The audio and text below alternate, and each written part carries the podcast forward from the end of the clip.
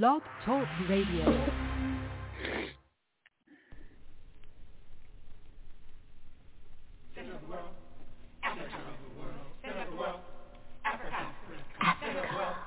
Africa, center of the world. Latitude zero, longitude zero. Planned by the Creator. Zinjanthropus was the first man found on the earth. That earth was the motherland, Africa. We know that without total understanding of what happened in the past, it would be difficult to relate to the future. We know that within the structure of the music, there should be a message, and the message should be truth. So now, we give you Africa.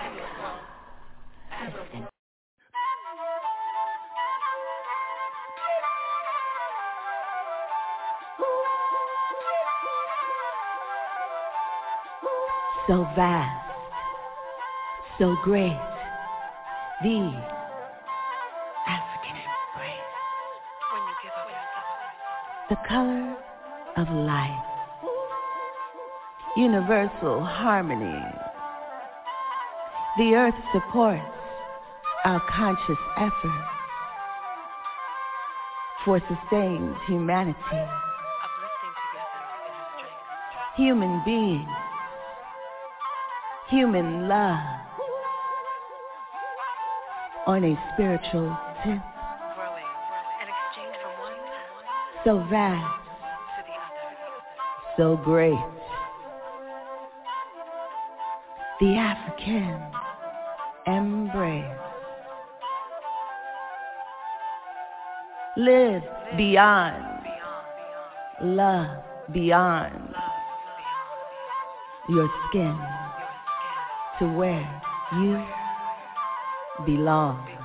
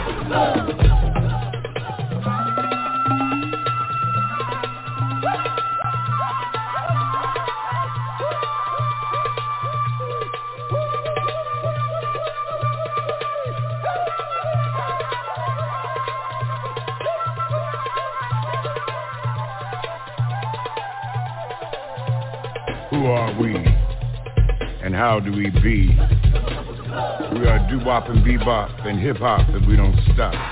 You see, it started a long time ago and it wasn't a show. We gave birth to a style like a precocious child. Feeling the passion for life, erasing away all the strife. Telling our tales with verbal mail, putting honey on the blade, creating language to persuade. Share who we've always been. Always a blessing, never a sin. We are doo-wop and bebop and hip-hop and we don't stop. Until our mother gave birth to everyone on earth. So we echo her call. And always walk tall. Cause we're hip to the world, so we create black pearls. That everyone can wear. That everyone can share. We can't live in despair. So we shine everywhere.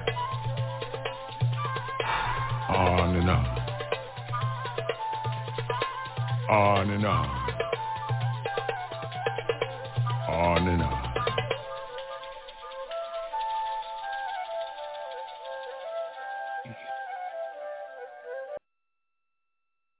And how do we be?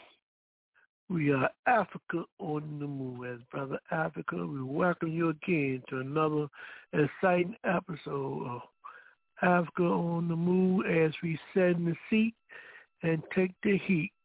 We're going to define it and stand behind it. Today, our theme will be Black Power in the midst of Coalition.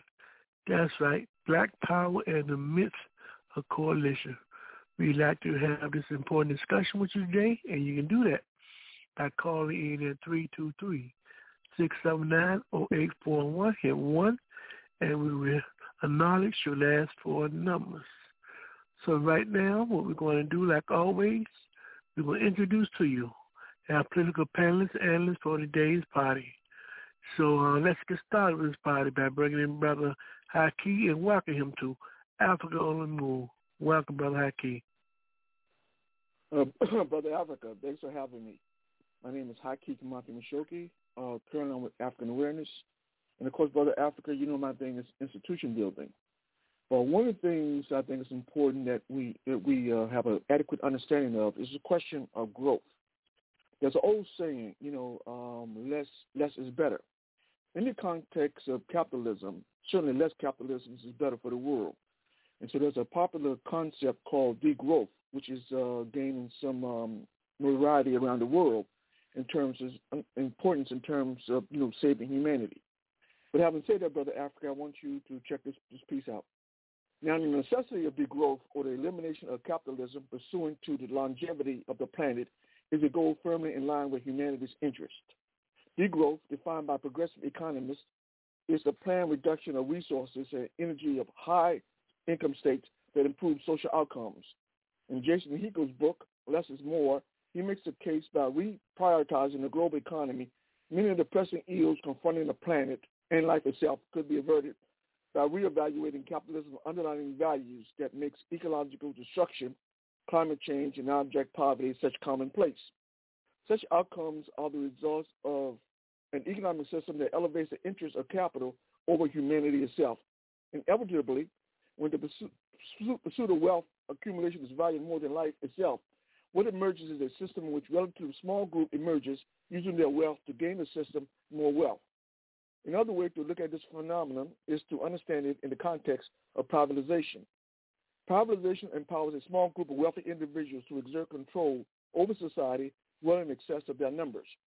The control by wealth is then facilitated by a political system that ensures institutions provide the means in which wealth's power and control is solidified. The maximization of wealth control is best achieved by affirming in the minds of the populace their dependency on the wealth is assured, and if any doubts exist, the creation of economic policy that reinforces that dependency. In the case of capitalism, the very means of survival for the populace is made clear by control of the most rudimentary elements in society. For example, land, which is vital to crop cultivation, certainly feeding of the poor, and wealth creation, has been systematically taken away from a million small farmers since 1980s. Statistically, even more daunting is the loss of African farmland totaling 14 million acres in the early 20th century. Only to see 90% of all African farmland taken away by government-sanctioned schemes in the 21st century by loan denials and arbitrarily inflating the value of African land to render the African land affordable for African people. The machinations did not end there. Government policy of printing money and giving it to the wealthy exponentially created unlimited opportunity to acquire even more assets for the rich. In particular, the purchase of residential houses and apartments saw rents skyrocket without regard to wages or inflation, while the level of homelessness in the U.S. increased by a ratio of 17 to 1,000. For every 1,000 people, people in the United States, 17 are homeless. The country which proclaims itself the most economically prosperous, the presence of homelessness in the U.S. seems a testament just how little human life is valued relative to pursuit of capital. As I stated before, degrowth seeks to reimagine economics in the way resources and energy of high-income countries are prioritized to improve social outcomes, i.e. inequality and homelessness. The notion of degrowth may be perplexing for some who believe growth is a necessary prerequisite for the attainment of food, shelter, education.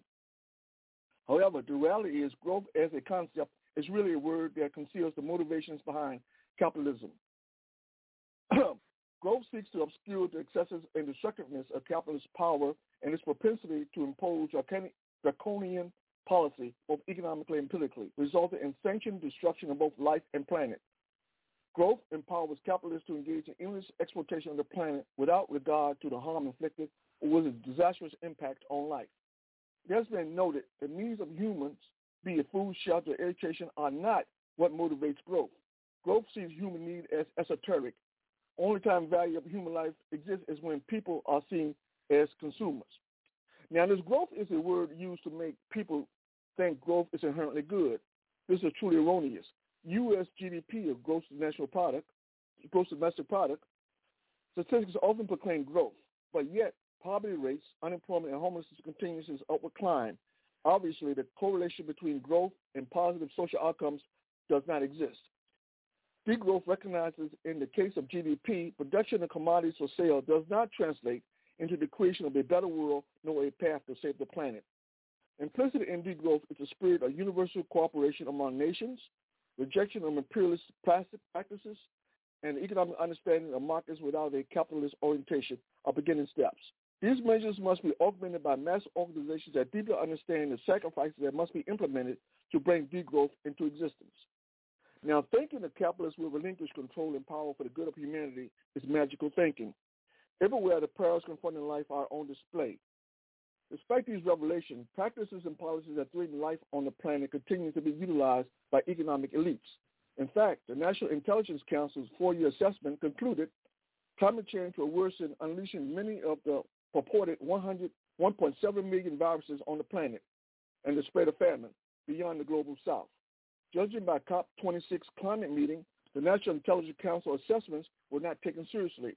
Ironically, the COP26 meeting and the Paris Climate Accords held in 2015, recommendations did not vary much. Both maintain global warming should not exceed 2 degrees Celsius, preferably 1.5 degrees Celsius. According to the Climate Action Tracker annual report released by environmental research organizations, for carbon emissions to decrease to be decreased effectively, meeting the global warming target of 1.5 degrees Celsius, emissions must be cut by 45 percent 45 percent now not the 15 to 17 percent the COP26 proposes by the year 2030. Juxtapose both the climate, climate accords and COP26, both disregarded the $6 trillion in subsidies for fossil fuels, suggests honestly combating climate change is not a real consideration. In other words, the will of the wealthy takes precedent over the needs of humanity while, the, while capital prevails. True to capitalist strategizing, the minor oversight of ending funding for fossil fuel companies is accompanied by a more profound strategy that impacts people on a more visceral level. Employing what Henry Kissinger, former Secretary of State, called constructive ambiguity, the objective is to utilize perceptual management to obscure reality, providing legitimacy for wealth's refusal to fight global warming.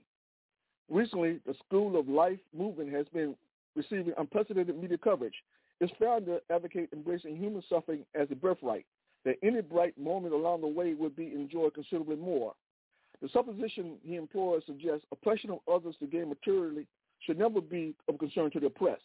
Accept your oppression and you will be, will, will be all the more happier. Like Ayn Rand's objectivism, objectivism, he seeks to eliminate guilt that comes with compassion by destroying human consciousness. It's ironic. Subverting human consciousness is precisely what capitalism seeks economic growth delivers. And I'll close with that, Brother Africa.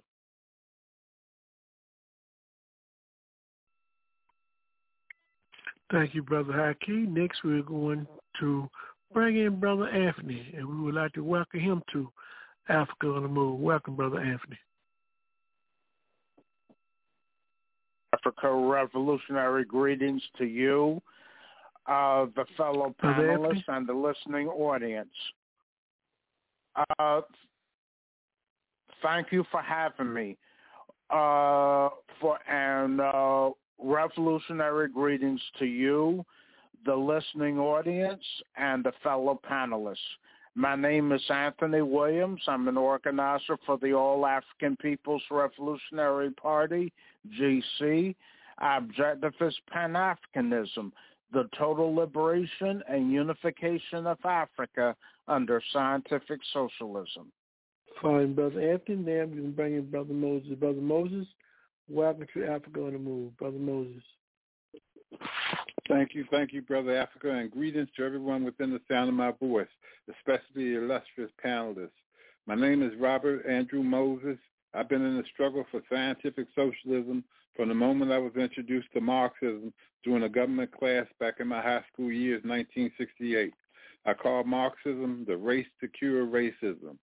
I bear witness that there is one God, Jesus, who is the author and finisher of my faith, and that Mao tongue is his messenger for government. Fathers, help your children. And we don't reverse correct verdicts. Brother Africa, I'm pro-choice, and I vote. Um, I hope I hope to understand that women hold, hold up half the sky, and therefore I'm pro Equal Rights Amendment, ERA yes. And um, the basic struggle is is to unite the many to defeat the few, and uh, the lies and distortions of the few, the one percent and the twenty percent, um, cannot outweigh the interests of the vast majority of the toiling masses. And I, I just like to say thank you for allowing me to be on the show. All right, thank you, Brother Moses. This is Africa the Move, and our theme tonight is Black Power in the of Coalition. Also, we have with us a special guest that will be on shortly, uh, Lynetta Thompson, our theme tonight from Incarceration to Liberations. We're going to talk about the work that she's doing as a sister in the movement and how she's helping to advance our people. So what we're going to do right now, if you're my board, you call in and you're a participant, please hit one so I can acknowledge your last four numbers. What we're going to do right now, we're going to pause for the calls, take a quick station break, listen to some music liberation. When we come back, we'll have a discussion on what's going on in your world community. And shortly we should have Sister Thompson hopefully with us. She'll be on our board and we can continue to move forward this program. This is Africa on the Move.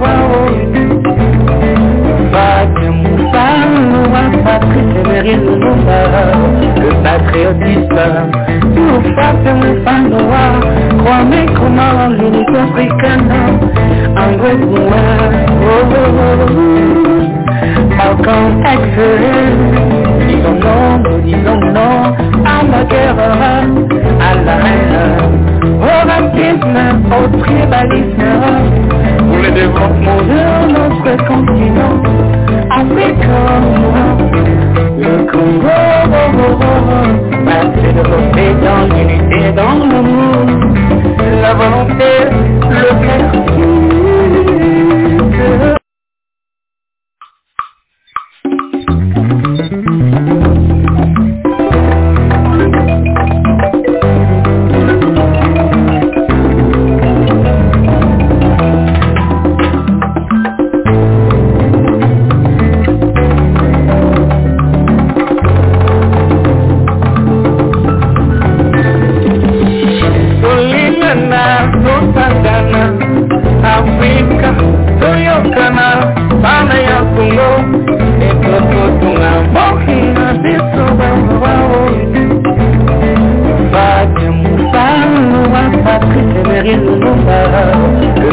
yodisa. Tuufate mfano wa wamekoma walini afrikana angwekuma Balkan excellent, disons non, nous disons non à la guerre, à la haine, au racisme, au tribalisme, pour les développements. De notre continent. Africain, le Congo, ma plus de beauté dans l'unité, dans l'amour, la volonté, le vertige, l'amour, la volonté et le sacrifice pour le changement du Congo kongolo turin kongo mobo madame patricia lokwa serven bana ya kongo tolingana tosangana africa we are strong congo deep,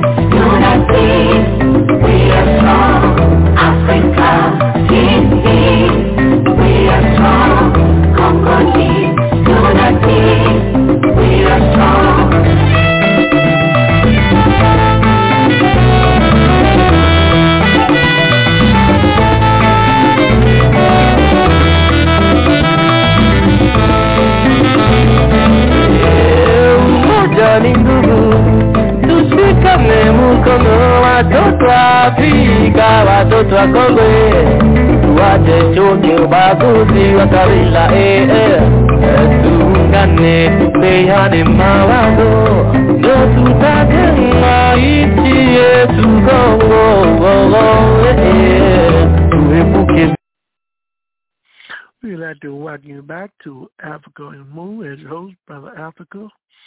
We're going to be discussing tonight the theme, Black Power and the Myth of the Coalition.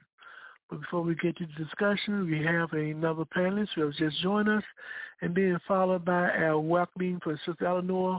We will introduce our special guest today, Sister Lynetta Thompson, shortly. So right quickly, Sister Eleanor, we're going to bring you in, introduce yourself, and then we're going to go to our special guest as we talk about the work that Sister Thompson is doing in our community.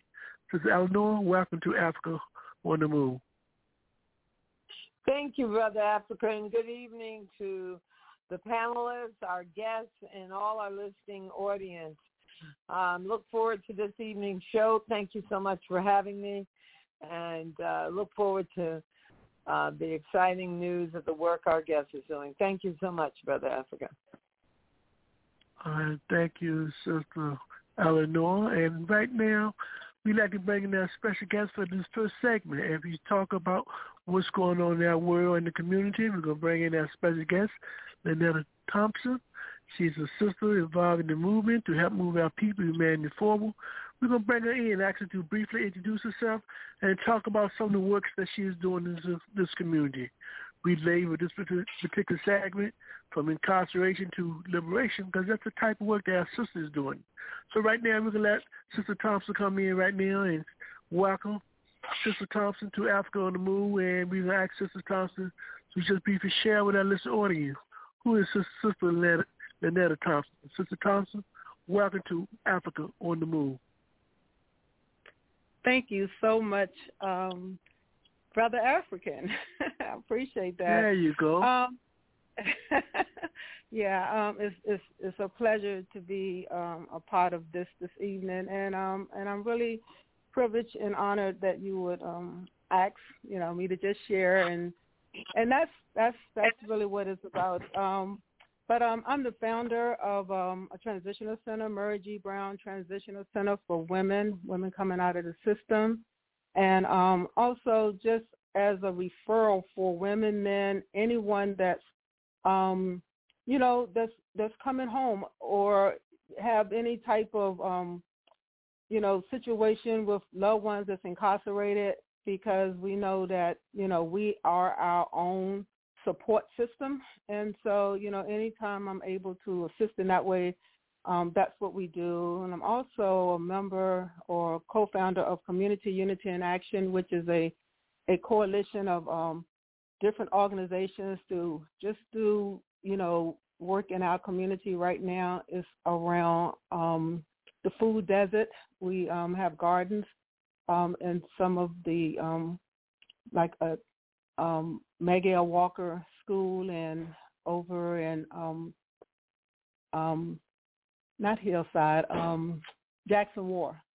Um, we have um, a food garden over in Gilpin Court and also I have um, a gallery, a small gallery down at the Supreme Flea Market called Lynn's Gallery, uh, where I used to have a a um used to do imports and exports about 15 years ago. So I have a lot of different African artifacts from Ghana. I have masks and different statues, and I also have um, artwork from Jamaica.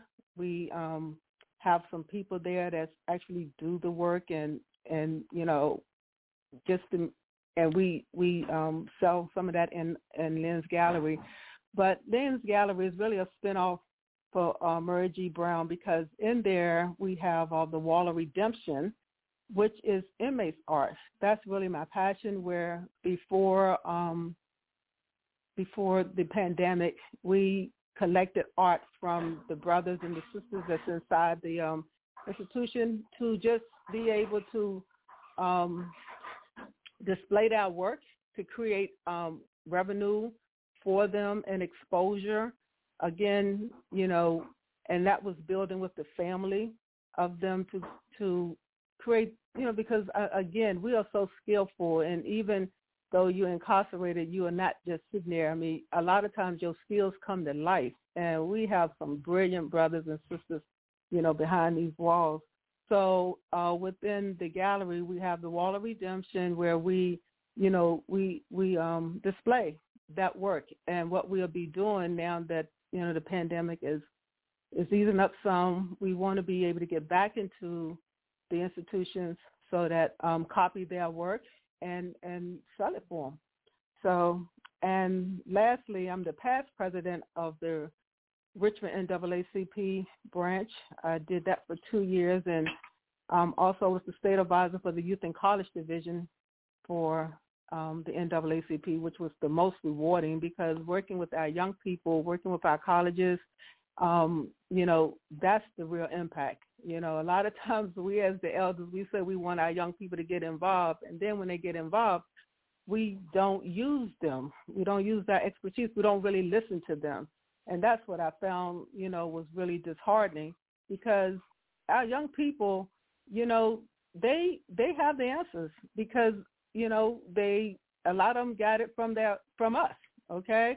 So um, that was really rewarding. But right now, my role, I'm more of a caregiver. I'm taking care of my mom. Um, she's 80, 89, and my brother. Um, right now, that's been taking up a lot of my time because family is important as well as some of the things that I'm doing down at the um, with Lynn's Gallery. But what I want to talk about tonight and, and get us more introduced to and the direction that we're moving in um, also work with the Prison Justice Network, um, which is um, we have a um, this year we be having our fifth annual rally. Now again, um, so I really want us to save the date of of January the 22nd um, at the Capitol. We usually have the rally there, where and the Prison Justice Network is an organization that that's prison led and um, the leaders in the community is the defenders. They actually lead these rallies um, each year.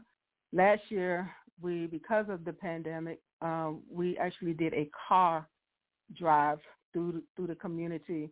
But the purpose, we advocate on behalf of those that's incarcerated and the families of those that's incarcerated, and we take this message um, to the General Assembly um, it's a coalition of organizations that work around bills, you know, to we focus on bills that we take to the General Assembly to to get passed or again to be working on. And um, one of the main ones that we was working towards was the restoration of rights for returning citizens, which for real is really close to my heart because again, under McClellan it started with McDonnell's, but under McClellan, um, we he actually restored over 180,000 um, returned citizens their right to vote.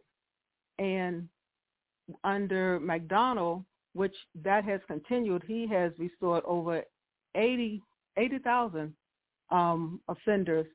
And so with that, that that is a base now that they can vote, okay, now that they have the right to vote, the work is about making sure or getting out here to to get them registered to vote.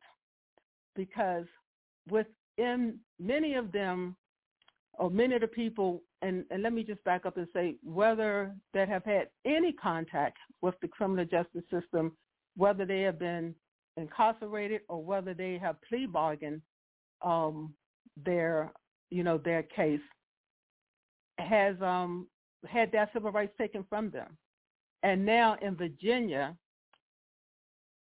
you have whether you owe a restitution, whether you owe a fine, you can now register. But many don't realize that they have to register. Okay, but their rights are restored, but they have to register in order to vote. That's that's the point I wanted to make.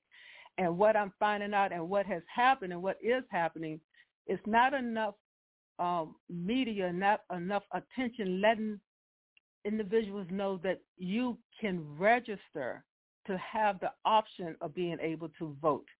And um and I think that's where to work at.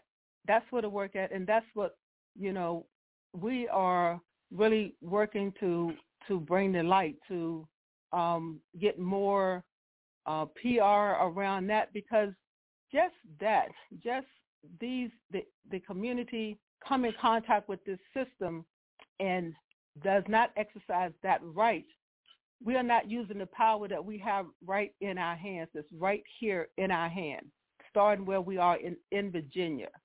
And um, that's where a lot of the, you know, hopefully in moving forward, we, the community, the black community especially, you know, can, you know, build on what I consider that should be our grassroots bottom-up movement because the system was not designed for us anyway.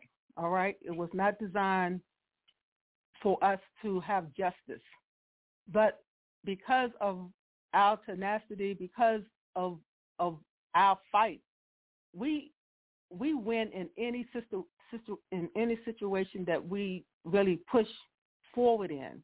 So the system, I believe,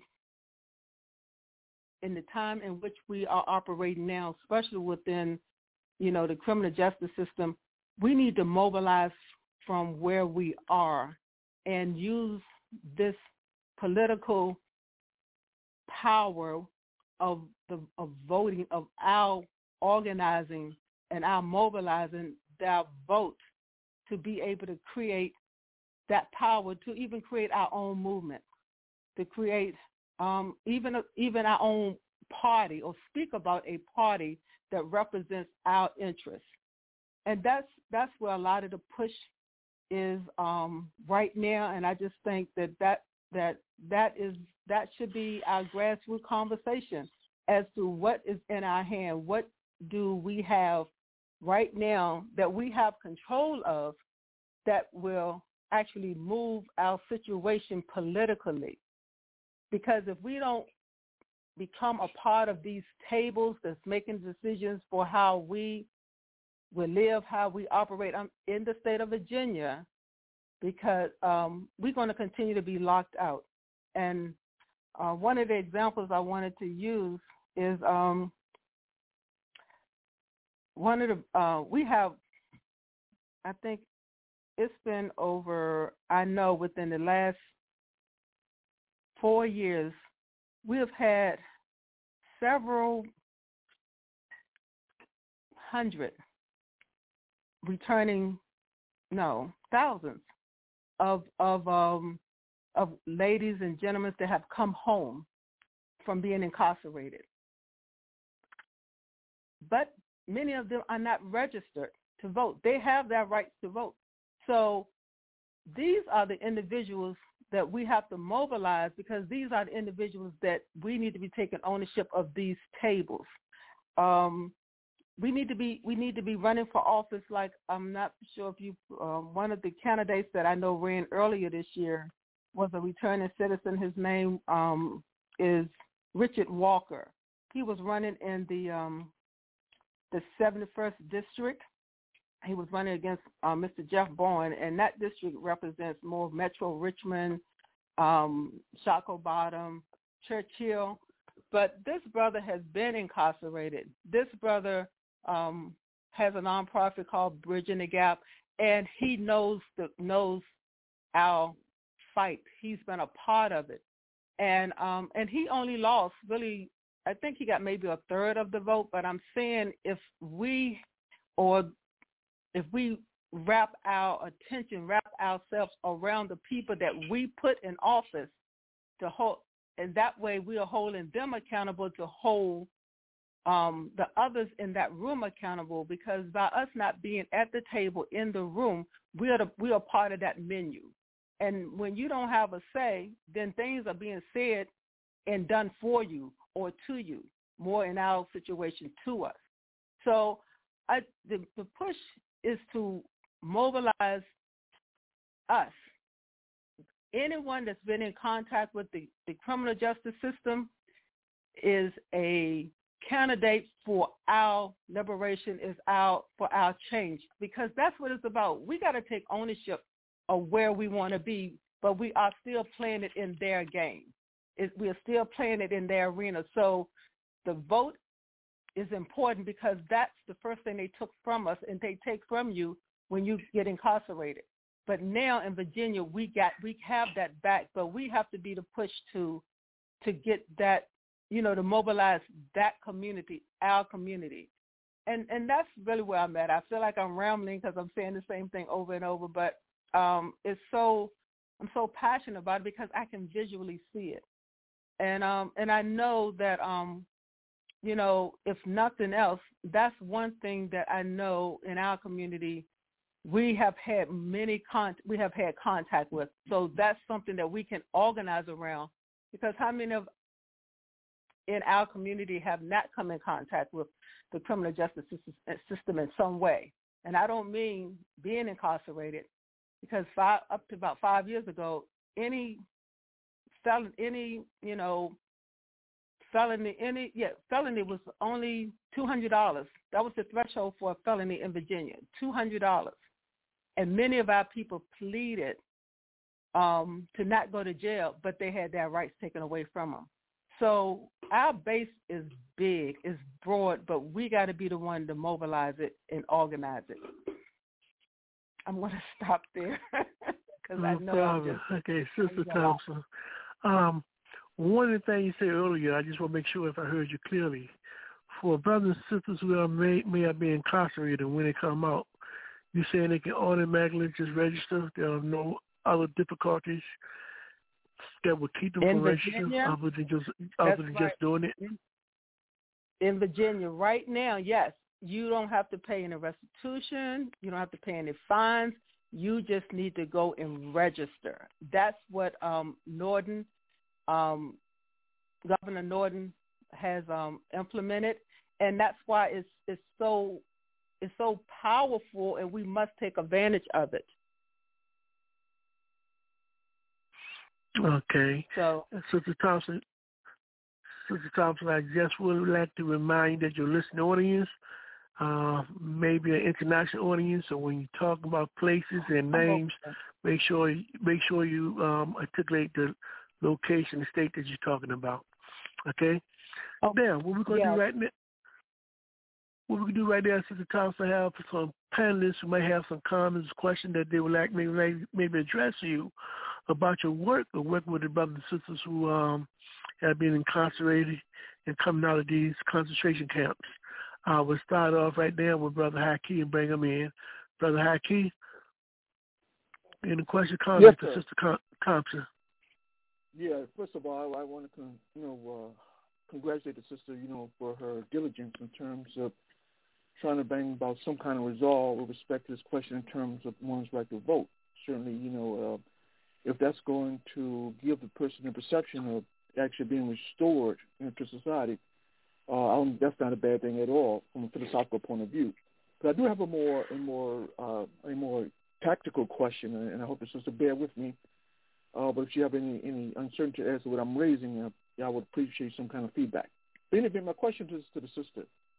Now, one of the things that the sister was talking about in terms of actually being in the room in terms of, you know, setting policy, uh, one of the things that's very, very interesting is that, you know, we, we have a system in place. And so one of the problems is that, you know, uh, outside of that system, we have a we have vested interests of very powerful people, of very powerful corporations who work in their own best interest. And so my question to the sister is that, how, as from a political point of view, how would you go about combating those powerful interests uh, that uh, are in direct contrast to what you're trying to achieve?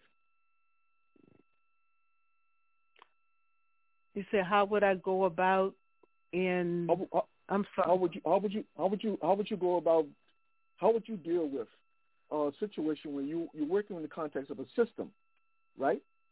But on the Right. of that system, you have very powerful interests, and these these people who work outside the system are powerful than the system itself. And so, even though you may have may be able to bring about some results in terms of working in the context of the system, but the much broader kinds of things that you need to be changed uh, are probably not going to be changed simply because it's not in the interest of those vested interests that reside outside of that system. So my question to you is, how do you combat that reality that very, very powerful people don't necessarily agree with the position that you take or the things that your organization advocate? Actually, right. We we fight that every day. I mean, you're right because the system is not designed for us to win or for any justice to actually, you know, be taking place. So that's why I mean, that's why I'm saying, brother, once as we unite, as we become, you know, more unified in our understanding that this fight is something that we have to organize from the bottom, the only way that they're going to do what they're going to do is through numbers.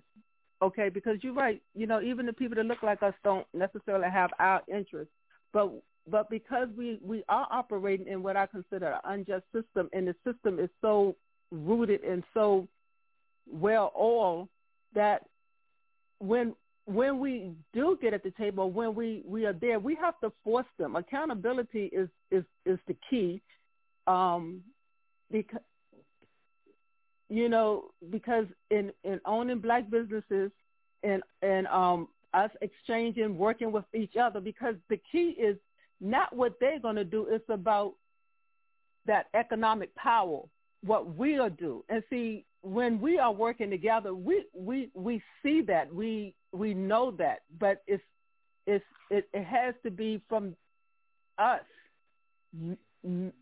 You know, make it you know uniting because the stronger we are, they they're going to come to us because that's what I mean. These people only understand power, money, and pressure.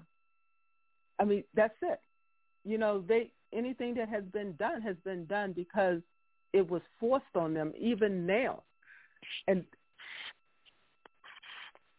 i mean that that's my response to that um it's but we have to be in there you know we have to be in there and and we have to make sure when we have to create our own and then we have to operate it and we have to hold us accountable that's the other part of you know getting what you want they don't give it to us but we are a part of the system because we built it and because we we are ingrained, but we have to be conscious and we have to be intentional. One one final follow up question, if you don't mind. Okay. Uh, let me let me ask you this. Um, now, one of the things is that what you're saying presupposes that powerful individuals, particularly when you talk about in the business world, when you talk about corporate heads and those kind of individuals who shape policy, so what you're alluding to is the fact that that the potential for them to to participate, you know, in these kind of discussions that are so vital to the community are possible if in, if, in fact we had adequate numbers of people to compel them to actually do that. So my question is to you is that do you do you really think that uh, the people the, who, who have vested interest uh, are going to actually avail themselves of the opportunity to actually sit down and engage in discourse around the needs you know, of the community. And the second question, sister, is that do, do you, do you given the, the profitability in terms of incarceration, would you can see that there's a powerful incentive for people in positions of power to continue this to, to continue the system simply because it's so profitable?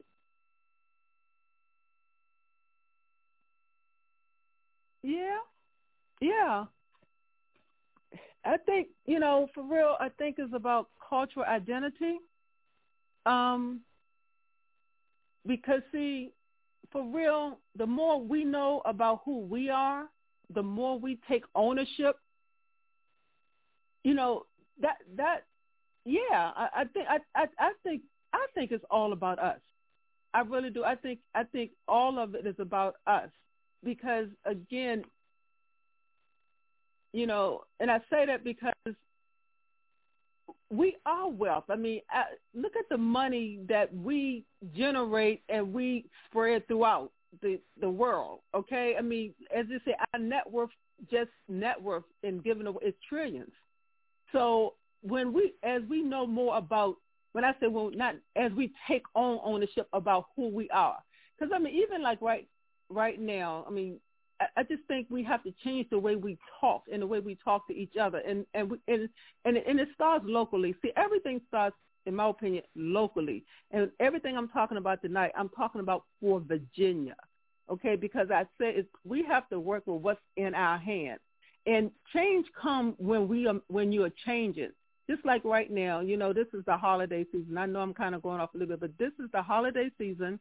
And right now, all you're hearing people saying is Merry Christmas and, you know, whatever, whatever, okay? And I'm saying that to say that, you know, what we promote is is happy Kwanzaa. You can say Merry Christmas, you say Happy Kwanzaa. The reason I say Happy Kwanzaa because when we start talking about things that is relevant to us and, and create and, and bring out our identity, there's well, what is Kwanzaa about? You know, Kwanzaa is about is about principles, right? And of course, it starts from sep- September to, de- to to January. But in the same way, Christmas is June. I mean, December the 25th. But people talking about it every day we have to talk about our principles up to then. You see what I'm saying? We have to, as you know, everything around me, everything down in my gut is happy Kwanzaa.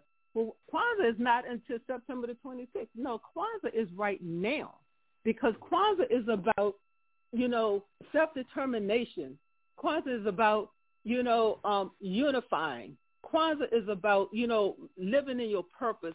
So I'm saying when we start changing the conversation as we get in these rooms and we are talking about our interests, it makes a difference because I mean they operate. I mean even the people of influence they operate from our culture. Everything you see around you is black culture, um, and I'm saying black in that you know I'm very very biased about that because because you know we we are um, the foundation for everything and you know in this country but I'm but digressing, coming back to, you know, trying to answer your question, um, I, I just I just believe that you know it starts with us, and we we can make that difference if we we just do things differently. Okay, let's go to our Oh, next panelist, Sister Brother Anthony. Brother Anthony, question or comment, please.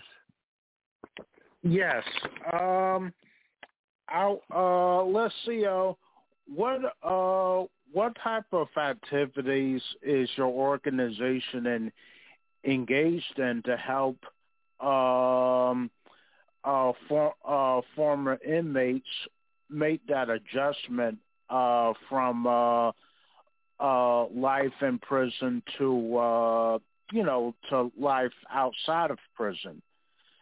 And you know there is an adjustment involved and uh a lot of times um uh you know there's little give uh you know little help given into uh you know to people that have been imprisoned.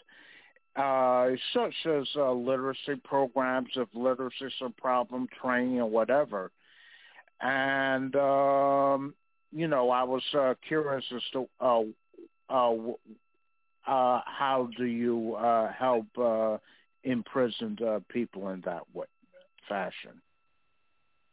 Well, just for what you you shared, okay, depending on what their need is coming home, because um, also in working with um, them in reentry coming home, a lot of times we are connected through probation, parole, you know, in terms of housing, finding housing, as well as you know the type of services that they need for looking for jobs. Of course, you know working with temp agencies as well, and making sure that their resumes, uh, you know, um, are well written.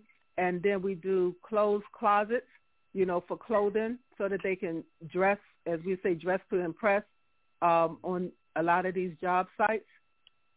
And then we uh, work towards them being independent because that's that's the other key. And, you know, so working with, you know, housing and, and then working with our, our city, the city government as well, you know, uh, because many times the way that the law reads is, you know, they can't live in different housing and stuff.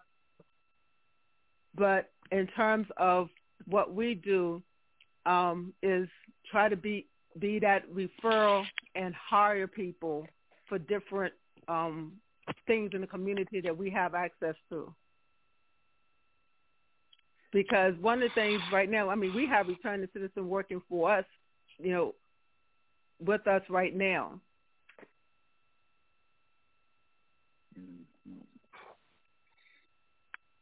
Okay, let's go to brother, brother, brother Moses. Your comment, question. We're going to brother Moses. Your comment or question, brother Moses. Yeah, I, I think you're doing great work. Um, um, um, from what I from what I'm hearing, I mean, uh, certainly the, the returning citizens need their rights restored, and that's good. Um, um, I think you know, like um, consciousness about about the, the independent um, black interest interest in uh, and uh, struggling for an independent uh, uh, agenda is good, and uh, I just think it's all around good. Uh, um, now, I'll, I'll leave it right there. Thank you. Thank you, brother Moses. Sister Eleanor, the mic is yours. Well, excuse me. um, thank you so much for the work you're doing, and thank you for yours concerning voter rights and reentry. And something that you're doing, and it's very important, the way we change the world and empower ourselves is by taking action where we stand, political action where we stand. So I I I think it's fantastic work. And did you say you had a literacy program for persons reentering? That's part of our program, yes, to um, help them with you know reading and resumes, or any you know anything that that um, you know that they may need. You know that's the thing. You know people we like to do a cookie cut like ev- this is for everybody, but we work with them independently. You know, so yeah, and I, I'm gonna tell you, it, it's some it in some of the institutions there are some really good programs in that they um have to get a GED. You know, so they they they come out with a GED, and so we're able to build on that. Even like you, and now um, under some of the administrations, we you know they can um, go go to school. J. Sargeant Reynolds has a program. VCU is offering a program. So it's that's what I'm saying. We're trying to work locally. What is it that we have right here? You know that makes that difference. And that yeah, Virginia. I have a question. I'm in Washington D.C., the District of Columbia, and one of the problems that residents um, uh, in in returning is finding a place to live in the district.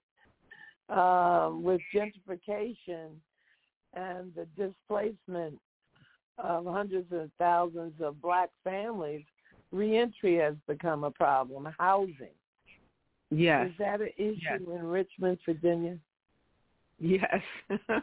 Housing is a is a problem in Richmond, whether you're incarcerated or not. It's unfortunate. Um, like you said, gentrification has taken the city, and they um, are just, you know, making the the cost of living, you know, to even rent a location. I can only imagine D.C. because that was high before. But yeah, just you know, trying to find a place that um, is reasonable and and safe. You know what I'm saying? Um, yeah, that's a problem here too. So, you know, we work. That, that's why the halfway houses or you know houses are important, as well as we work into with the families of some of the individuals so that they can you know go back to their family homes because in you know like in public housing you're not supposed if you have been convicted of a felony you quote are not supposed to live in certain housing. So we have gotten some waivers and things around that as well. So that's what i'm saying. We have to work individually sometimes with you know with the individuals because it's not a cookie cut for everybody. And then as you probably are experiencing as well, mental health. You know, now that it's not quote so taboo, um, because you know a lot of it is trauma um, inflicted, and um, you know, you, you, they still need to have treatment. or just you know in in therapy and just coming back to adjust because you just think once you let them out, everything is okay, and we know that it, does, it doesn't operate like that. Uh, I But think that's very true because, oh, excuse me, I'm sorry. No, you go ahead.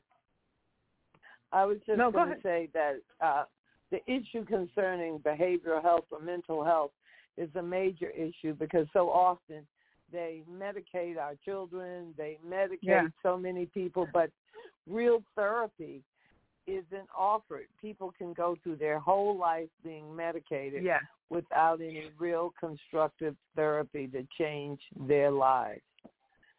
And Yes. uh, has that changed uh, now? Are there wraparound services available to persons upon reentry? Well, that's the fight.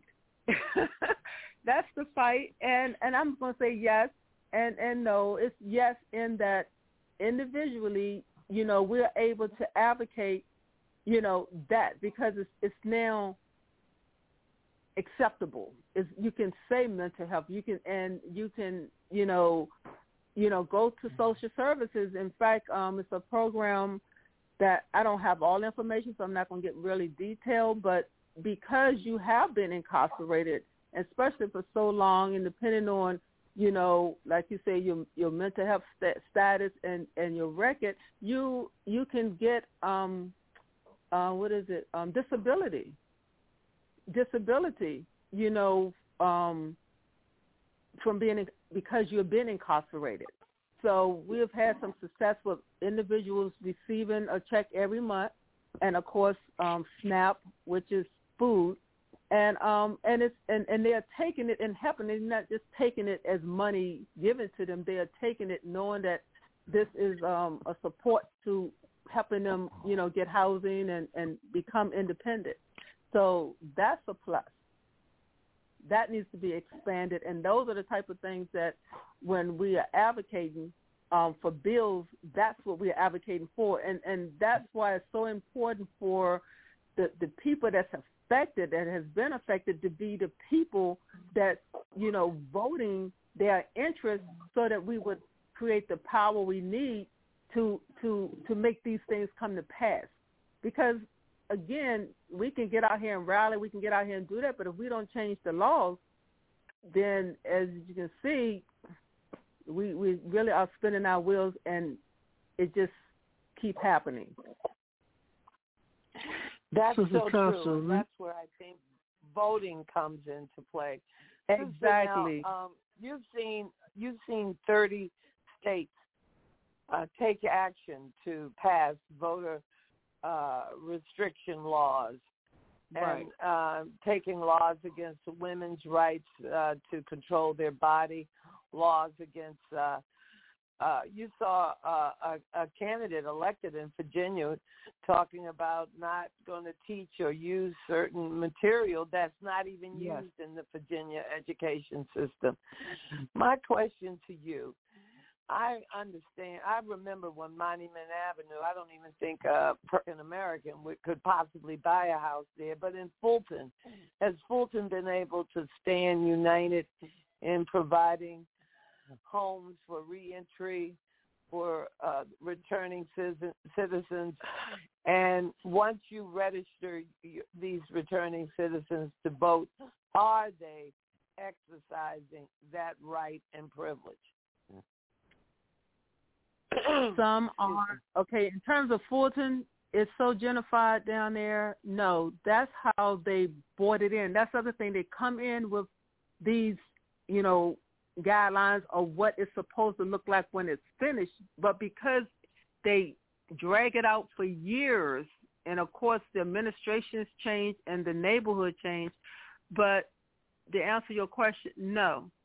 Um, Fulton, it it's it's it's it's not it has that has not been fulfilled to that degree.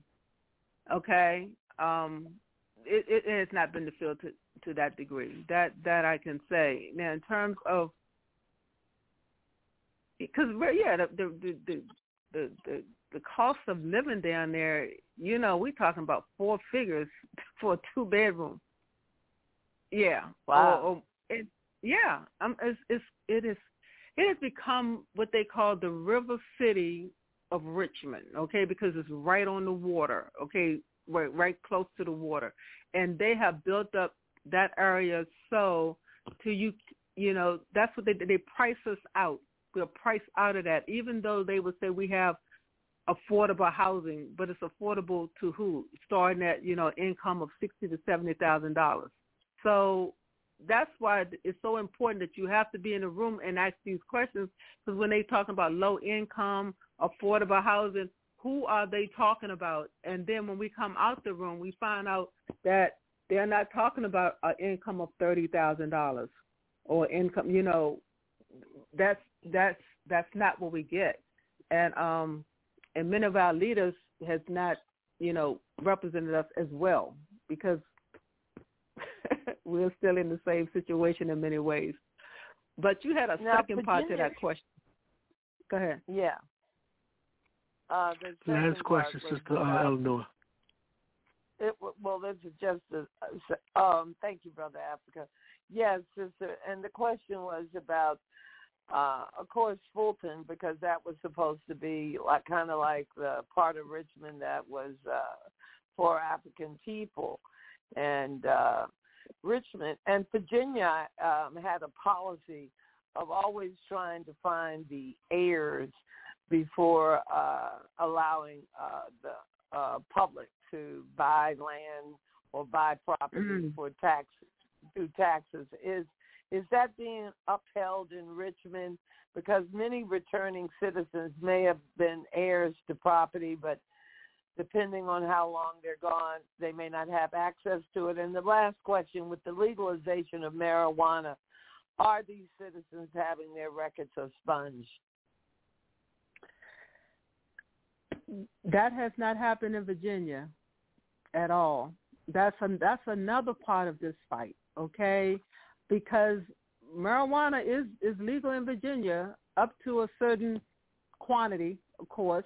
Still getting people locked up that have a certain quantity of, of, of marijuana, but you can go to many places and buy, you know, and, and I mean that's what I'm saying. It's it's it's that kind of fight. Um, but no, we we it's no, and then and, and that's about the marijuana. But what you was asking about the um the land, I really don't know. I I cannot answer that. I'm actually that was a real interesting question. So that was something I would truly want to inquire because I'm not familiar with that.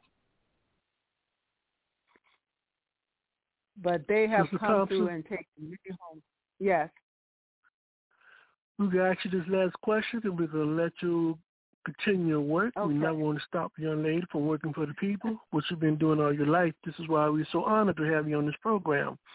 In terms of the type of resources that you uh, that you may need the most or most valuable in terms of what you're trying to um, do, because you just talk to our people, this kind of resources um, that you will lack to have, and how people could help support you, and how they can get in contact with you, who, in which they may want to invite you to come to our community or talk to their church or speak to their um, study group about the nature of your work, and they want to get involved. Yes. Um, through my email, which I can give you my email, which is L Thompson That's fine. V V A S A as in Vi- Vic. I'm sorry, Victor Adam Sam Adam at yahoo dot com. So it's L Thompson V A S A at yahoo dot com, and um, my number eight zero four nine eight two eight zero seven two. In terms of um, you know The type of resources you could use. um, really, what what we are we are really in need of, uh, you know, really entrepreneurs to help employ some of the the individuals that we are trying to help. Um, of course, support financially. Um, you know, to make sure that you know we had the supplies that you know that we try to um to to give out, but mainly, you know, the networking. We are truly, you know, building our network because it's about again economic empowerment for us. So we looking for skilled laborers to help, you know, teach us, teach one to teach another one. But that's pretty much how we are operating right now. Um, of course, we, uh, you know, through grants, donations, but at the same time, it's really manpower that we are looking for. Is there a website somewhere we can go online to find out more about your organization and the work that you're doing? Um, I can. What is that website?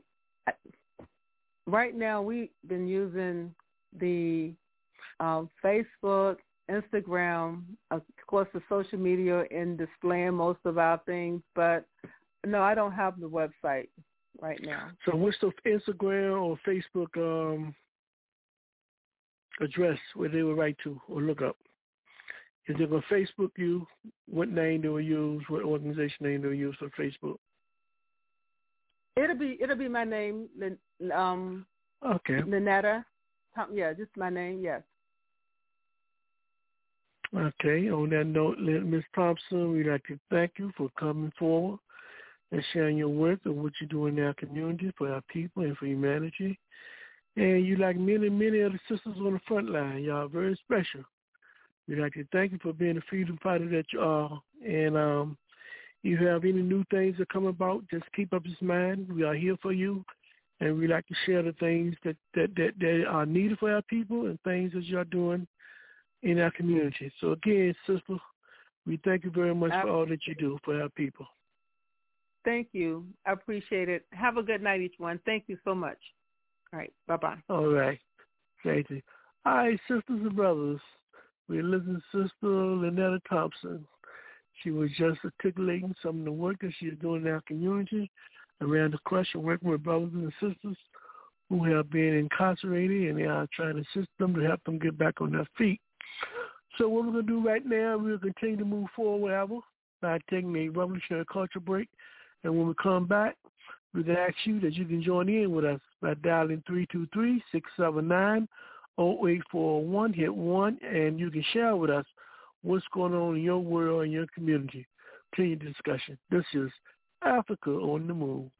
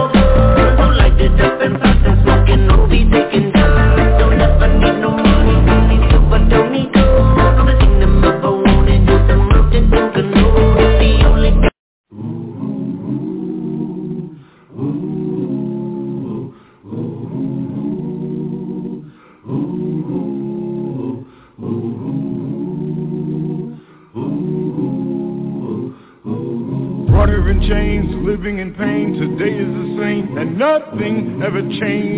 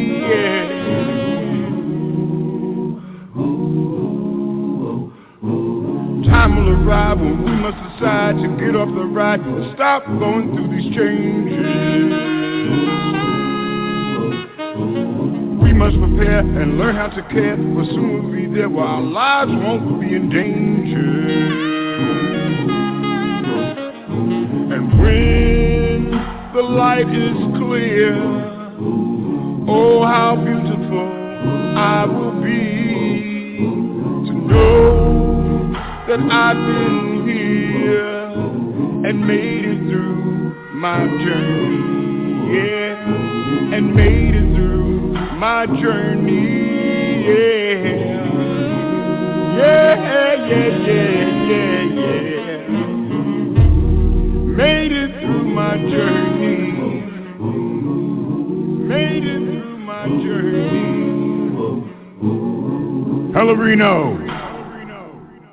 Bloodline across the waters from Benin to Salvador Bahia, a scar across the face of the earth.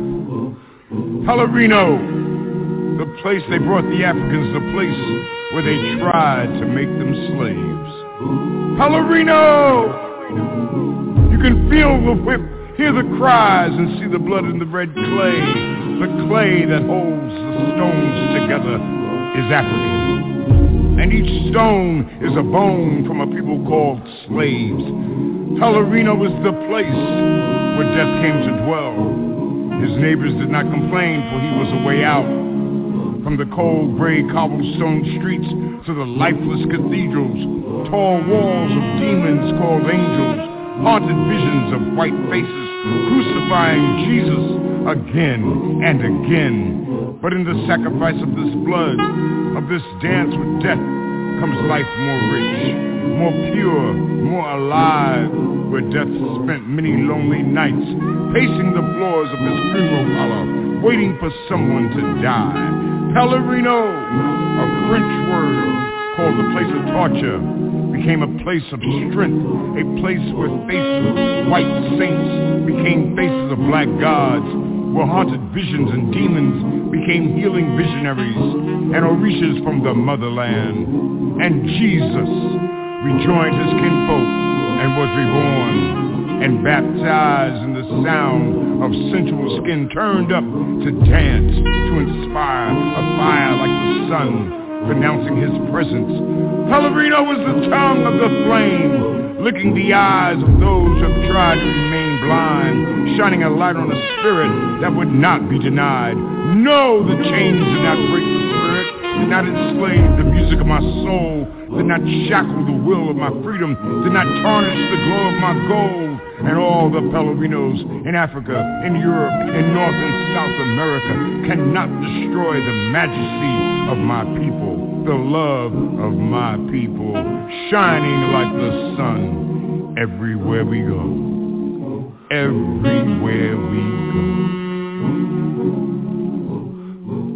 When the light is clear, oh how beautiful I will be.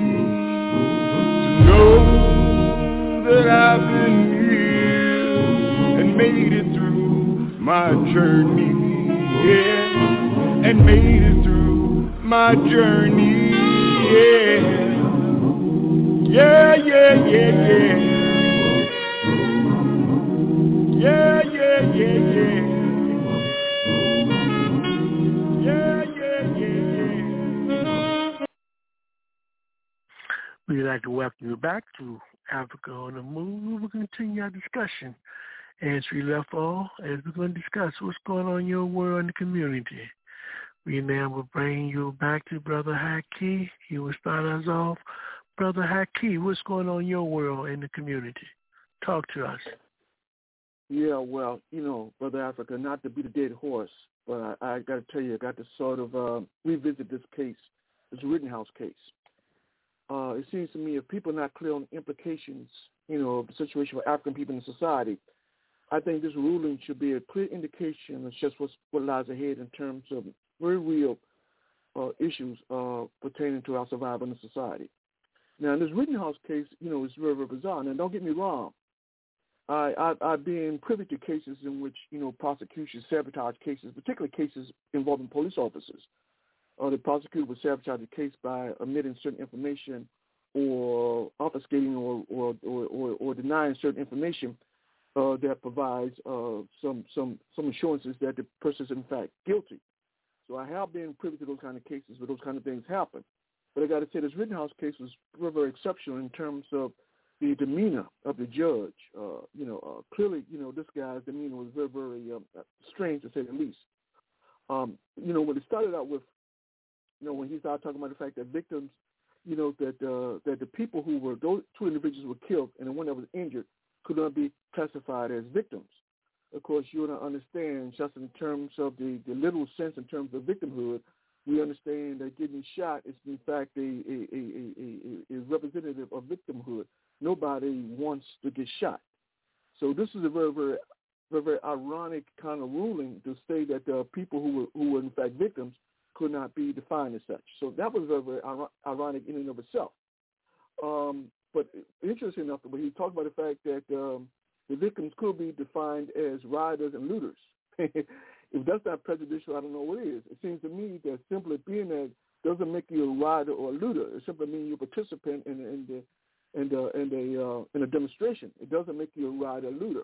So it seems to me the info, the uh, the support that you need to justify claiming someone is in fact a rider or looter seems to me the, the information has to be presented in court. You you know to uh, uh, uh, to to expressly uh, uh, create the situation where it's very, clear to people that in fact that you are a rider looter, but no such information was ever presented in court. But yet he said that they were able, that, that the defense could call them or consider them as riders and looters. I thought it sounded very fascinating. Uh, and that's not bizarre enough. And we talk about in terms of the the, the video, uh, the video that the judge ruled that was inadmissible, and his, his position was that the video was inadmissible, uh, inadmissible because uh, according to the judge, that he suspects that the the, alter, the uh, uh, algorithms uh, were manipulated and that uh, they didn't show clearly what had transpired, or what they did actually um, trans, what they actually showed that he that Rittenhouse was a transgressor uh, was in doubt simply because he su- su- su- suspect that the algorithms were uh, were manipulated. When in fact, what he was talking about, he was talking about the quality of, of the video, and he was talking about the pixels. And even though they, when they tried to explain that the, when you enlarge the picture, it's going to be grainy. It, it doesn't mean that it was it was somehow uh, tampered with. But anyway, he ruled against those those those those videos. I found that very very interesting. And then uh, to cover his tracks, he told the prosecutor, "Listen, if you can get an expert in here, a technical expert in here, you know, to to to you know uh, clarify my concerns, uh, then certainly you know I will allow that those videos will be admissible." Uh, but he gave him a limited time to do that. And the reality is that he knew within the, within the 20 minute time limit that's only possible to get a, a, a, a expert in there to, to, to explain to him, you know, in terms of the process, in terms of how those pictures work. Uh, and also, you know, uh, this guy in about bizarre, when this guy talked about the fact, when this judge talked about the fact that he he encouraged people to applaud for so-called veterans, you know, I I find what what has that got to do with the trial? You have a trial on place, and he's telling people, you know, in the audience who uh, who who who are there in the court, he's telling them to applaud veterans. So clearly, he was sending a message, and that message was one of uh, patriotism. And of course, of course, this question of patriotism is important because when when when, when the radio was revealed that his phone went off and he and there was a song about God bless America, then his political loyalties was very very clear that this guy was very very conservative, and uh, you know and that's the, the, the ringtone sort of underscore you know that that perception. Uh, and all, and, and above all, brother Africa, the the level of contempt for the prosecutor. I mean, it's just amazing. Uh, when you have that kind of contempt for the prosecutor, it's just a message to the jurors. Uh, if anytime, see, one, one reason why demeanor is so important with judges is because one of the things you don't want to get the jurors to thinking that the case is somehow faulty or the or or, or the case is somehow um, uh, unfairly uh, been unfairly uh, pro- uh, prosecuted. You don't want to give the jurors that perception. So by him being belittling or, or, or berating the prosecutor, by him essentially so, showing so much contempt for the prosecutor, he conveyed a message to the to the jurors that this guy is not to be trusted. He's a bomb. You disbelieve anything he has to say, and that in fact this jury is a, this, this whole trial is a mockery. That I find extraordinary. And finally, brother Africa, I got to say that um, I, not to let the prosecutor off the off the off the uh, let, uh, escape uh, some culpability. I think that when we talk about, in fact, the, the possible role in terms of covering on the basis, the prosecutor in this particular case, he do a very good job in terms of covering on the basis. One of the things is that when when when, when you talk about um, you know uh, uh, lesser charges or lesser counts, one of the things in terms of securing a conviction on some level, lesser accounts become lesser accounts lesser counts become extremely important in terms of you know uh, charging uh, defense. Uh, with, I mean, uh, a, a, someone who's accused of a crime with. Uh, the mere fact that the prosecutor didn't push for lesser counts, uh, you know, essentially what it did, is made it possible for for this guy to be for this guy Rittenhouse to be acquitted. And then when the judge ruled against the video evidence, and when he ruled against, when he ruled that uh, the word victim can be used, essentially these things in, in, in connection ensure that uh, Rittenhouse will be acquitted, and he was acquitted. So clearly, Brother Africa, this was a very, very bizarre, very bizarre trial, but the implications for people I think, but particularly for African people, have to be very, very clear. And so when we talk about this dual America, we talk about this two Americas, we got to understand that this is very, very real. So we're not simply talking about an individual who who who acting uh, in a, in a manner which is not consistent with the Constitution. Essentially, we're talking about a whole system. Judge and prosecutors working together to ensure uh, the desired effect. In this particular case, they talk about uh, actually the acquittal of Rittenhouse. So even even Rittenhouse had to acknowledge that he knew that uh, you know he was he was protected. I mean, he anticipated on being convicted. Uh, but if if the but if the prosecutor would have initiated lesser lesser counts, then certainly the transporting the weapons from one state to another would have been very difficult for him to uh, to get to get around that charge, because even though state statutes may justify take, bringing a weapon from one state to another, federal statute does not permit you to take weapons from one state to another unless you're licensed. So clearly, um, uh, the prosecutor fell down on the fell down on this on the job, and I, I only that Brother Africa, this case is very very bizarre, and I certainly hope at this point people begin to understand the implications in terms of what this really means. Because by by him getting away with this, then we can anticipate more of this in the future.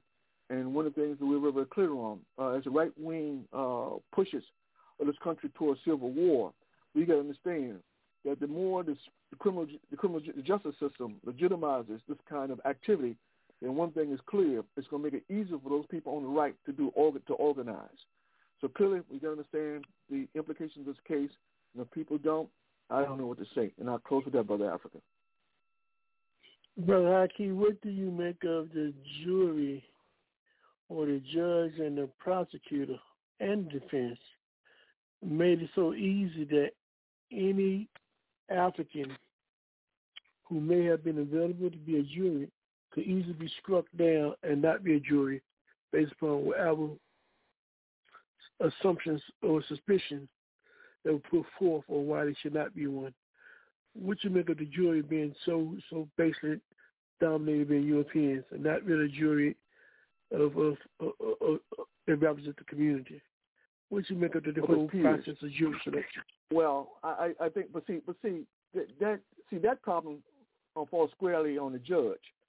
See, when you talk about peremptory challenges, it's very, very clear that the defense will eliminating people simply on the basis of their color. Very simple, and they even acknowledge that they did that. And it's coming upon the judge to say, no, no, no, uh, that's unconstitutional. There is no legitimate basis for you to strike these people, so therefore I'm going to overrule. But he didn't because he understood that the likelihood of, of acquittal is, is, is virtually guaranteed if you have a, a white a, a, a white a white jury pool setting there. It's not to say that all white folks are inherently racist or all white folks would have voted that way, But what it does statistically is it creates the odds or the probabilities that these white folks are going to vote to acquit, you know, this white, this white, this white, this white, this white 18 year old.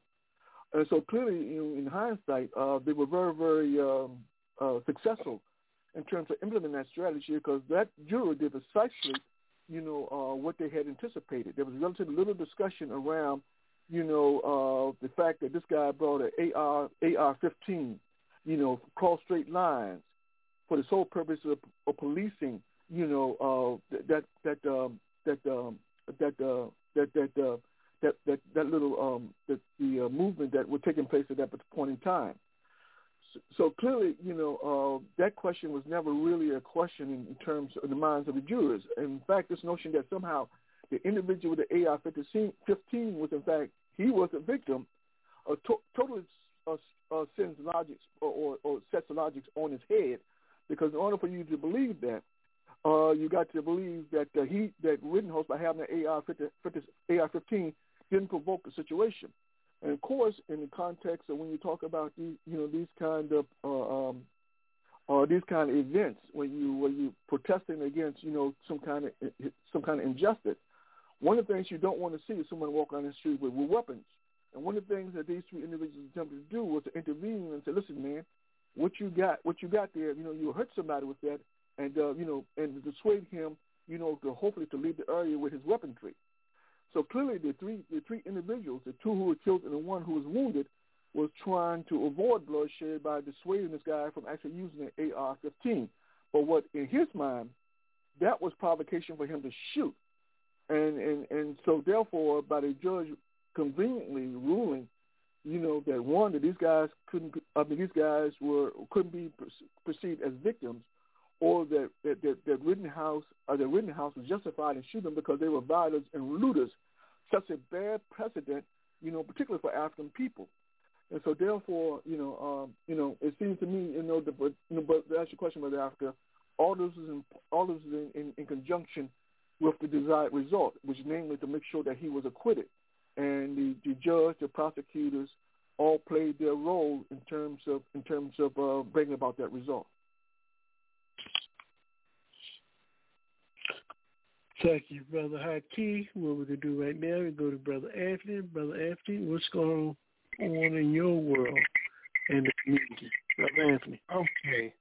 I want to add to what Brother Haki pointed out and point out that uh, that the uh, the that that that that the men who were shot were all Europeans, but they were at a demonstration uh, you know, that was uh, in support of Black Lives Matter, which was protesting the shooting of an uh, uh, uh, of an African by, by by by the by the Kenosha police, in which the the African was paralyzed from the waist down.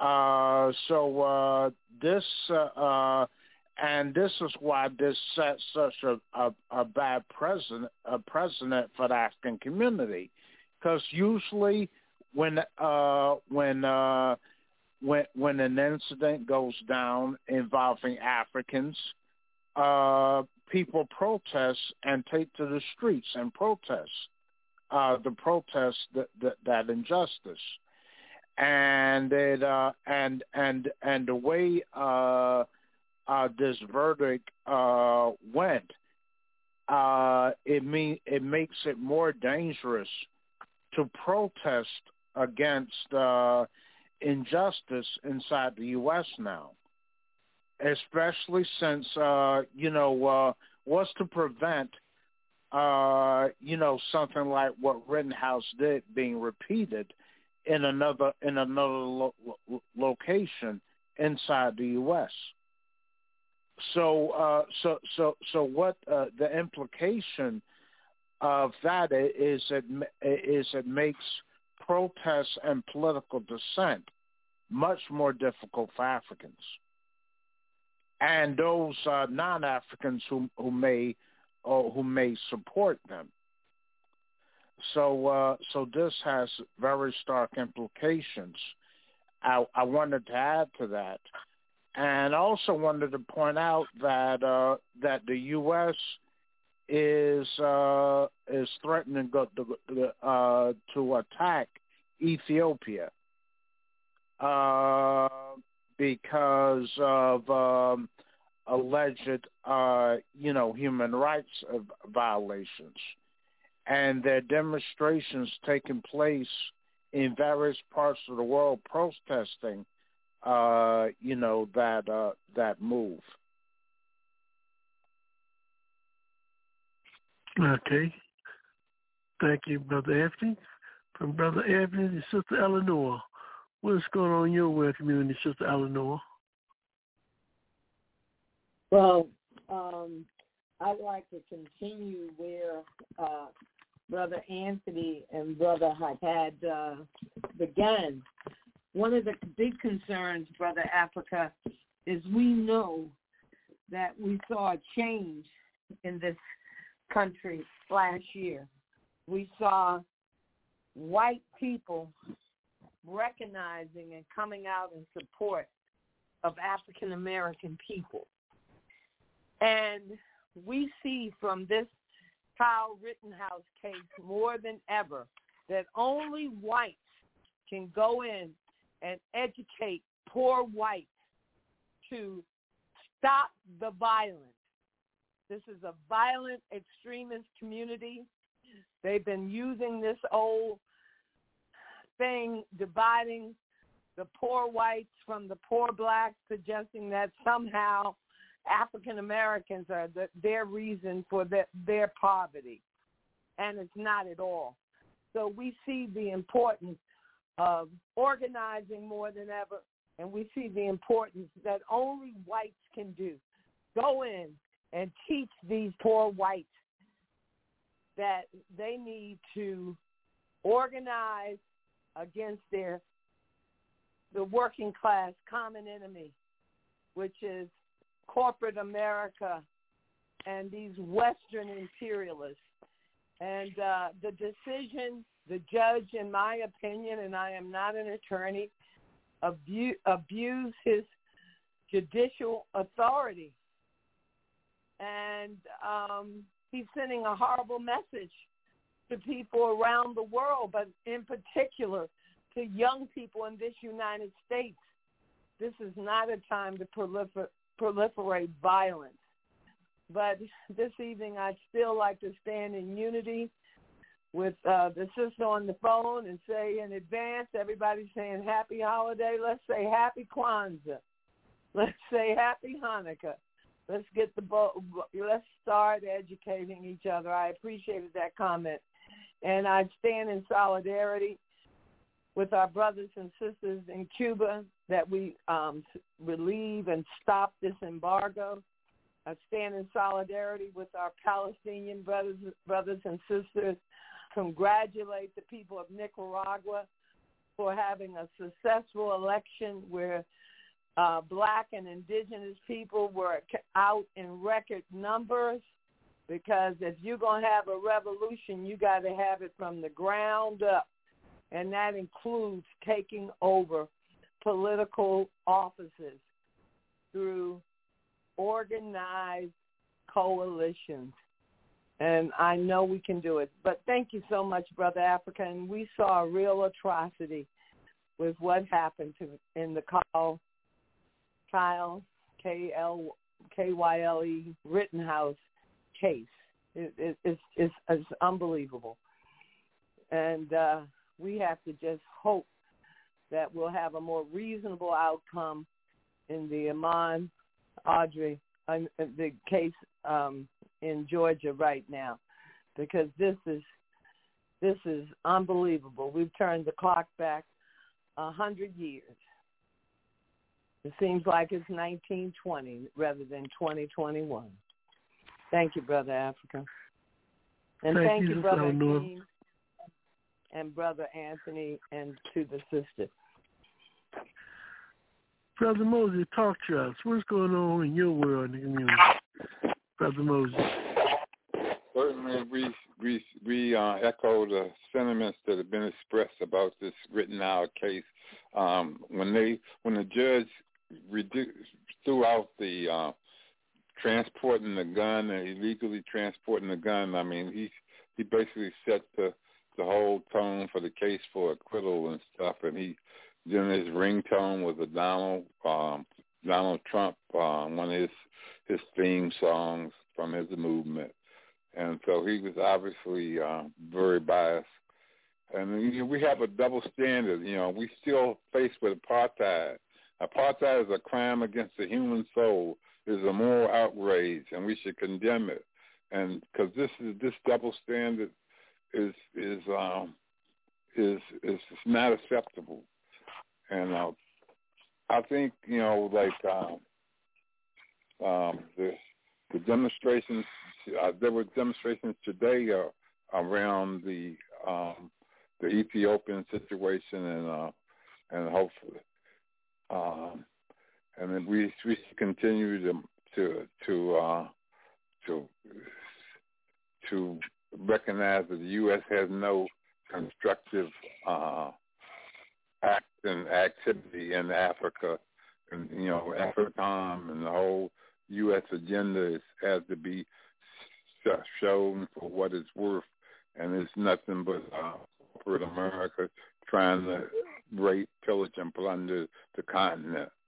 And, and you know, I I, um, I continue to support the Palestinian people, and uh, and uh, hopefully things are going to improve as we get more and more organized uh, and more and more conscious raised. And uh, this, this, this, these Rittenhouse cases and these Georgia cases all all give us a chance to point out the inconsistencies in the system and to point out the contradictions and hopefully win over those who are those people who are conscious and who are who are uh, are honest, um, honest, and uh, and uh, they can see what's really happening, and we we should be able to point that out and gain friends, and uh, so this is the this is the task we're faced with uh, to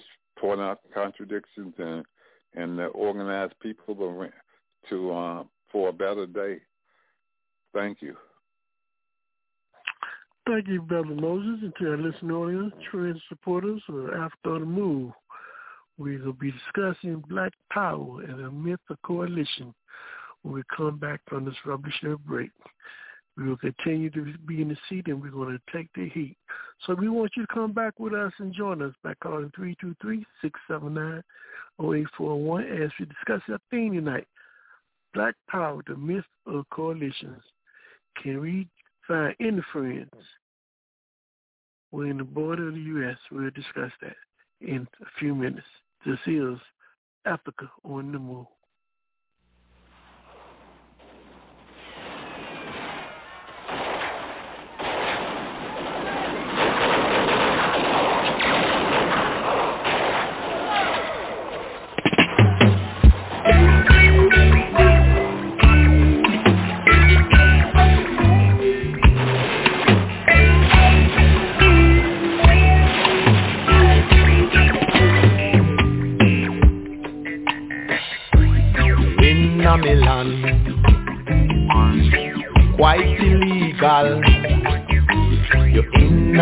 A Milan.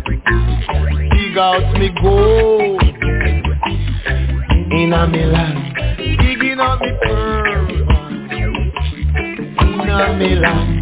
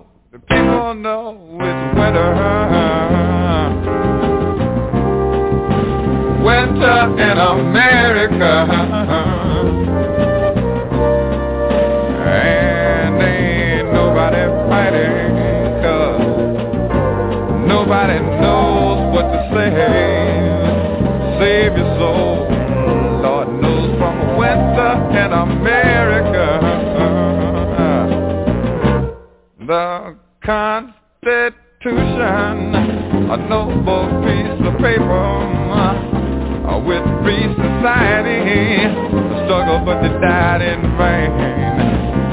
And now democracy is a ragtime on the corner, hoping for some rain. It's looking like he's hoping, hoping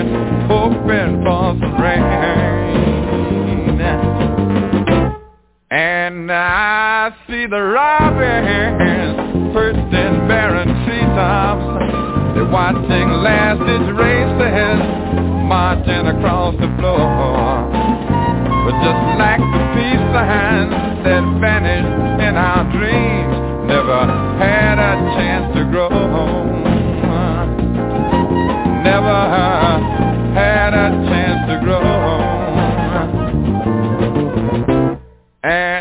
now it's winter winter in America.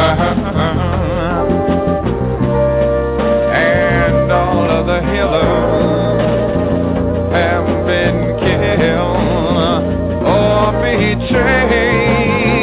Yeah, but the people know, the people know it's winter. Winter in America.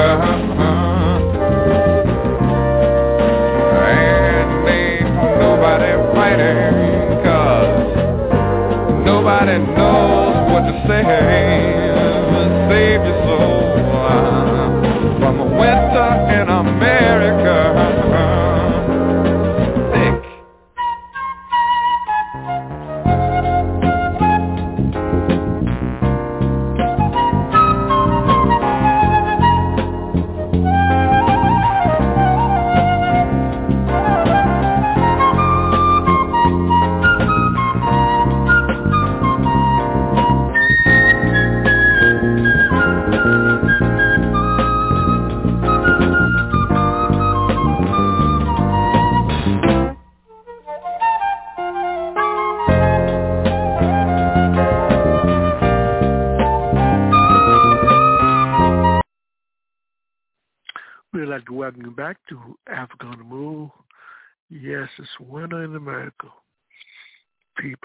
catching hell. As right now, we continue our path down the road of liberation by revisiting a interesting book that was written about 53 years ago titled Black Power. And chapter 3, The Myth of Coalition. We'd like to have this discussion, and you can weigh in on this discussion by joining us by dialing 3279 0841. And it's a discussion around the issue of coalition when it comes to African people and when it comes to the issue of powerless forces. Look for friends and supporters to help ally with them to get out of their oppression. So we start off with Brother Anthony. Brother Anthony, let me just read the opening of this paragraph, and I'd like for you to articulate some of the concerns and lessons and issues that came from this particular chapter on the importance of looking at this whole issue of co- coalition building. It stated that there is a strong held view in this society that the best, indeed perhaps the only way for African people to win their political and economic rights is by forming coalitions with liberals, labor, church, other kinds of sympathetic organizations or forces, including the liberal left wing of the Democratic Party. With such allies, they could influence national legislation and national social patterns. Racism could thus end. And due to the history of that lesson, Anthony, we open up the mic to you. The mic is yours, Anthony. Well, let's see. Um, later on uh, in this chapter, uh, let's see. Um, Kwame and um, uh, Charles Hamilton. Charles Hamilton. Charles Hamilton lay out the three myths uh, that are associated with coalition building. Uh, let's see. Um, I'll share with you uh, this paragraph, uh, the sec- uh, the second full paragraph on page 60, which says the coalitionists proceed on what we can identify as three myths or major fallacies. First, that in the context of present-day America, the interests of black people are identical with the interests of certain liberal, labor, other, and other reform groups. Those groups accept the legitimacy of the basic values and institutions of the society and fundamentally are not interested in a major reorientation of the society. Many adherents to the current coalition doctrine recognize this, but nevertheless would have black people coalesce with such groups. The assumption, which is a myth, is this. What is good for America is automatically good for black people. The second myth is the fallacious assumption that a viable coalition can be effected between the politically and economically secure and the politically and economically insecure. The third myth assumes that political coalitions are or can be sustained on a moral, friendly, sentimental basis by appeals to conscience. We will examine each of these three myths separately. Uh, these myths are erroneous, and uh, and uh, let's see, and uh, and the thing, uh, you know, the thing is though, uh, uh, Frederick Douglass pointed out over a century ago that power concedes nothing without demand never did and never will. And uh, and the thing about though, hit a correct analysis of history shows that coalitions cannot be built by uh, by appeals to uh, to an individual's uh, conscience. And uh, you know, and uh, basically, uh, the chapter analyzes each of these three myths and how they've they've led to errors in terms of Africans, you know, you know, obtaining uh, equality and freedom in this society. And uh, and uh, you know, it's um, you know, and uh, you know, there are numerous examples of that. And uh, uh, let's see. Oh, in order to go into a coalition, people have to be first organized with clearly defined goals, aims, and objectives that are independent of the people they're trying to coalesce with. And so, uh, so you, uh, so so uh, so pe- uh, uh, our people are disorganized and we really can't go into coalition with anyone in that state. We have to organize among ourselves first. And uh, you know coming up with what our goals and objectives are, uh, which may which may uh, which may uh, may not coincide coincide with those of other groups. But we have to get together uh, uh, to define ourselves what it is that we actually want, and what we and what we want to get out of these people that that that we're trying to coalesce with. Otherwise, there's no basis uh, for uh, for a coalition.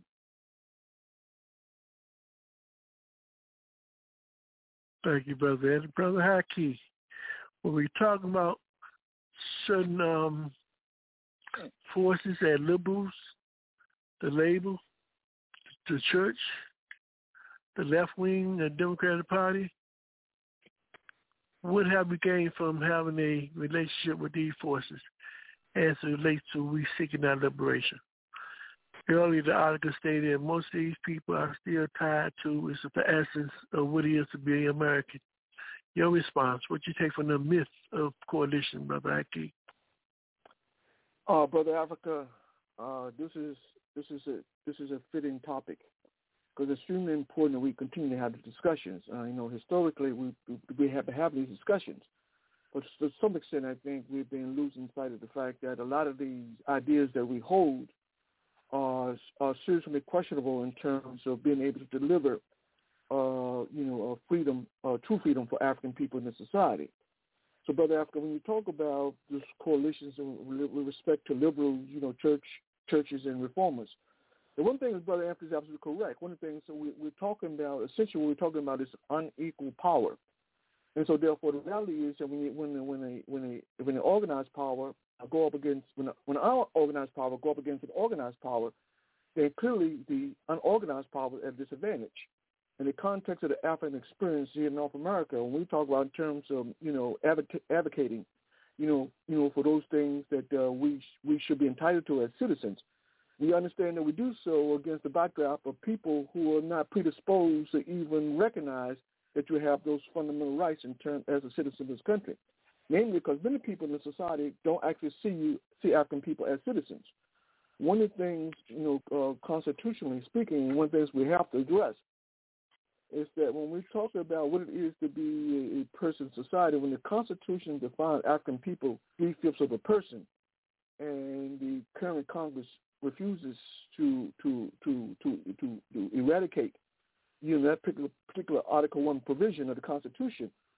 In the essence, what it's saying is that we agree that African people are in fact three fifths of, of a person. So, from a legal context, when you go to court to state the case, you know, of unequal treatment, uh, in the minds of conservative jurists, uh, the, the, the question is that you know, based upon the Constitution, you're not you're not a whole person, and so therefore, what you have to say has no real legitimacy. So, the situation as a judge is to simply find means to justify denying rights uh, to people based upon some erroneous ruling, uh, which really obscures the fact that what you're really saying is that these African people only three-fifths of a person, don't have rights, anyone is bound to respect. I think one of the things when we talk about liberals, brother Africa, I think one of the things I think it's important we, we, we address this because often, you know, when we talk about liberals and conservative white folks, we got to understand there's no fundamental difference between the two. Liberals, at least some some liberals, at least acknowledge that they have a bias. Uh, conservative conservative whites would never acknowledge they have a bias. They would they would simply they would uh, attempt to blame you know African people for their predicament and say the reason why you're in such a predicament is because your own inadequacy.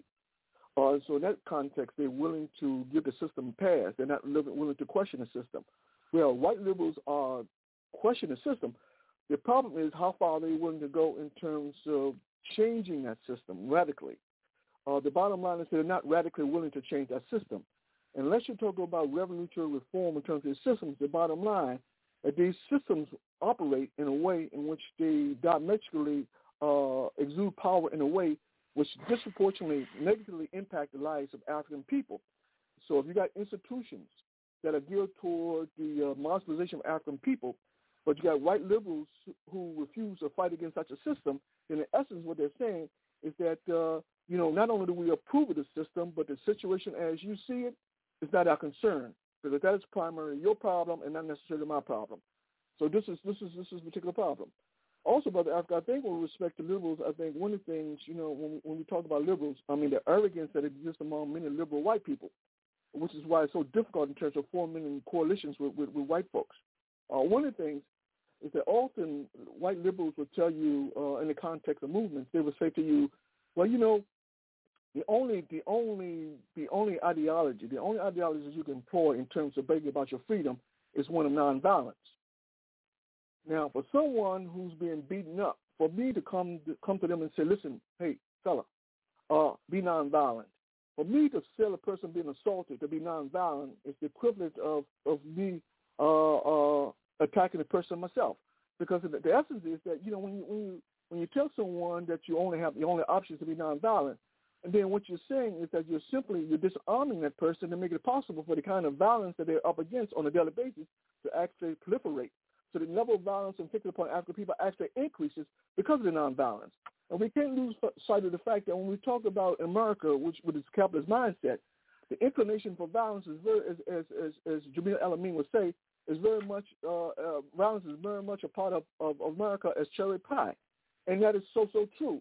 And so one of the problems I think historically for African people is that this this this this this God consciousness is this propensity in terms of putting so much stock in the church, which is not necessarily a bad thing, but to the extent that the churches disarm us and it makes us it ill-equipped us for the ability in terms of actually strategically thinking about how we can navigate our oppression. One of the problems is that uh, you know when you when you when you buy into this church ethos, then the whole question of nonviolence become a guiding principle. And of course, we understand, as Malcolm says, nonviolence is never a principle. It's something that you employ from time to time, but it's not a steadfast principle. In other words, you don't employ nonviolence all the time. There may be times in which you have to employ violence. In a situation where a cop is going to kill you, I'm not going to tell anybody to stand there to let the cop shoot you. I'm not going to tell anybody to do that. And so therefore, understanding the relevance into the principle, you know, there's a certain principle applied to violence, which at certain times, in, in particular in the context of movements, sometimes violence is necessary. If you're out there doing a demonstration or you're out there protesting, and some right wingers come in with their AR-15s to shoot up the place, and they you know, and uh, and and you see danger, and you got no no no no no uh, no recourse but to respond, then violence is justified in terms of doing that. It's not to say that anybody wants to shoot anybody. It's just it's just simply an, it's an understanding that sometimes in the context of movement, violence is a necessity. Also, with this question in terms of you know uh, classes, race, brother Africa, to answer your question, one of the things when you talk about these coalitions, you know, one of the things in terms of which is so pivotal is this question in terms of class versus race, because because one of the things that when you when you elevate race, you know, as as as, as your as your guiding parameter, one of the problems is that you send you see things through that prism of class, and so so therefore uh, the peculiarities, the particulars in terms of the oppression uh, uh, inflicted upon against the African community, you don't necessarily see. You have to make a Keynesstein analysis because you tend to see it in class proportions. And so, for instance, if you talk about, instance, you talk about uh, police brutality. Of course, poor white folks get, get get killed by police disproportionately, no question about that.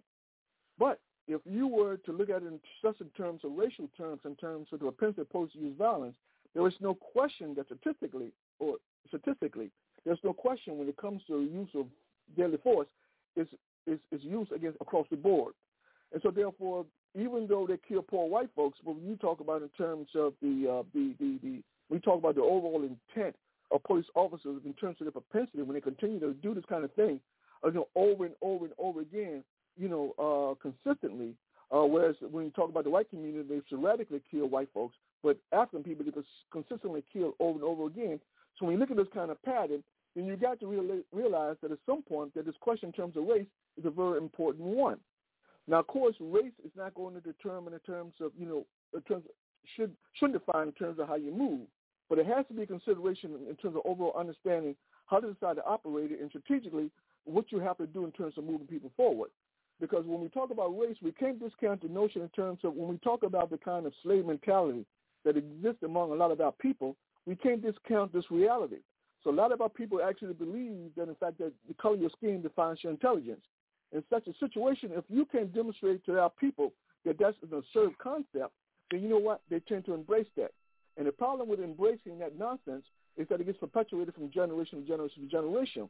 which means that it put us further at a further disadvantage in terms of trying to bring about some kind of redress in terms of the historical wrongs African people face in the society. Uh, and finally, Brother Africa, I think that, you know, one of the things also when we talk about, you know, um, those liberal, you know, just, these coalitions, one of the things is that, you know, and we're not finding this very, very interesting, but one of the things historically, you know, we had a lot of these so-called black conservatives, uh, you know, who positions was that, you know, if we just have engaged in some kind of discourse, you know, with the with the with the right wing, that somehow we can bring about some redress in terms of the problems that African people are confronted with. Now, of course, the problem is that one of the problems is that the problem that we're confronted with is systemic.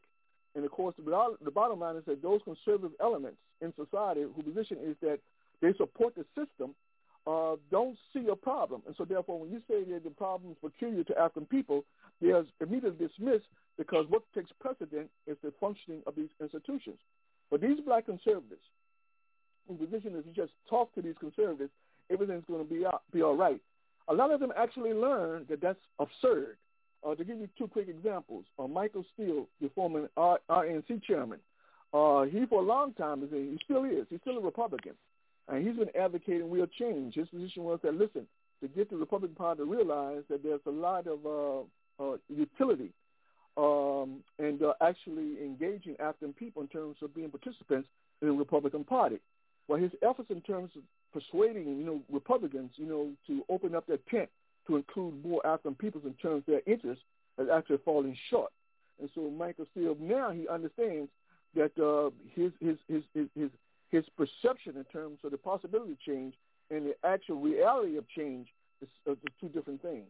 Secondly, uh, there was a J.C. Watts. Remember J.C. Watts out of Oklahoma? He was a Republican, and J.C. Watts was was a, he was his position was that you know, listen, if you simply make some some some changes, you know, to the way the system operates, then everything's going to be all right. So, for instance, whereas we may talk about um, uh, government transfer payments for the poor in terms of helping people to survive in society, he would say those transfer payments, welfare, etc., weakens people's resolve in terms of being able to, to survive in society. To some extent, there, there is there is there is some proof there's some there's some truth in terms of what he's saying. But the bigger picture, but the bigger picture is when, when if, if, if you're going to go that route, the bigger picture is that when, when you talk, if, if you talk about a system that diametrically, uh, not only diametrically opposed to the interests of the African people in terms of their, in terms of their day-to-day livelihood, then you got to create some avenue by which people can work through the system to ensure they get those things they need to thrive and develop. Well, in that context, of course, we got to talk about education. Now, one of the things that J.C. Watt attempted to do in terms of education reforms, you know, and, and, you know, as a Republican, and this guy was now keep in mind he was the head of the, the House of the Republican uh, Conference, so he had some pull inside the Republican Party. So he's able to dis- persuade a lot of these Republicans that he was a good old boy, and in fact he could be trusted. And as a consequence, he was elevated to a position as high up in the Republican Party. But despite that position, when he advocated education reforms to the extent when you talk about equal education and funding of schools, you know what the Republican Party did? There was no hearing on that at all because the whole notion that you're going to create a system where African children and white children are, school systems are equally funded meaning that African children have the same access to quality education that white kids have access to. And Republicans understand they're not going to have that. So again, the Republican position is that the way the institutions operate uh, are consistent in terms of upholding interests of, of conservatives in particular, uh, generally, but specifically holding up the interests of white folks. So clearly, Brother Africa, so when we talk about this coalition in terms of, you know, with liberals and the uh, church members and reformers and all these kind of people, the bottom line is that unless they have a, a genuine interest in terms of the empowerment of African people, wow. nothing's, nothing's going to happen. Thank you, Brother Haki. Sister Eleanor, it says that the third myth assumes that political coalitions – are or can be sustained on a more moral, friendly sentiment basis by appealing to the conscience. What's your response to that? Well, Brother Africa, uh, you know, uh, it's true that people build coalitions that last as long as those people around. But the only way to really build uh, uh, sustainable coalitions, and I think Brother Anthony uh, mentioned it, was to first organize your yourselves. We we have to we have to be organized. We have to um, uh, when I say organize, we have to define. Uh, we have to organize, uh, build. Uh, the only coalition is ourselves, where we define our interests and goals, and then we can see what kind of allies are available. And uh, as uh, the article said, is that let uh, any group uh, contemplate a coalition, be, make sure that coalition is so tightly organized and so strong amongst itself so that in the words of Al of Saul um, uh, Alinsky, it is going to be too great to ingest. In other words, it can't be eaten up. So you really uh, the the advocates of Black Power are not not opposed to coalitions per se, as the article said, but we are not interested in coalitions that are based on myths, and that's a myth that has to be uh, outlawed. Because yeah, you and I can have a a, a, a coalition together, but what happens after we move on, after we retire? So coalition building is about building strong organizations that can withstand uh, the weight of time. And also, remember with these coalitions, we have to realize that uh, we have clear goals. They're not just vague goals and we go along with the goals of others. But, you know, they have to serve our interests and we have to be clear of the, uh, when we're building these coalitions, that we know what the goals are of uh, the persons we're building these coalitions with. Um, uh, but uh, to the extent uh, to which black people can form variable coalitions that within results the, uh, and our allies uh, have their results, but we have to be clear in what our individual goals are before we can, uh, uh, as a part of going into coalition with people. As the article stated, we saw in the 19th century how we we vaguely fell into coalition uh, this myth that what's good for America is good for black people. No, it's not. And what's and and if anything, we can say what's not good for black people, what's not good for Africans isn't going to be good for America either. But the uh, the advocates of Black Power, and I'm quoting the article, are not opposed to coalitions per se, but we are not interested in coalitions based on myths to the extent uh, uh, to which uh, black people can form variable coalitions that in results of those are are sought that we have set out goals that are deliverable, uh, that can be achieved. And to that uh, mutual respect of each other's power, when we're such a strong coalition that we can't be swallowed up, we can't be soaked into the Democratic Party, because we're always going to be able to stand separately as as an individual group. That's the only way we can really have coalitions and and and and and and gain from them in the long run. Thank you, fellow Eleanor, Brother Moses. When you talk about coalition building, what's there for African people to benefit from when over 50 years more we be in coalition with the Democratic Party? Based on the article, what do you think the results would be? What did you get from this article, Brother Moses? Give me your take. Brother Africa. Excuse yes. me, Brother Africa.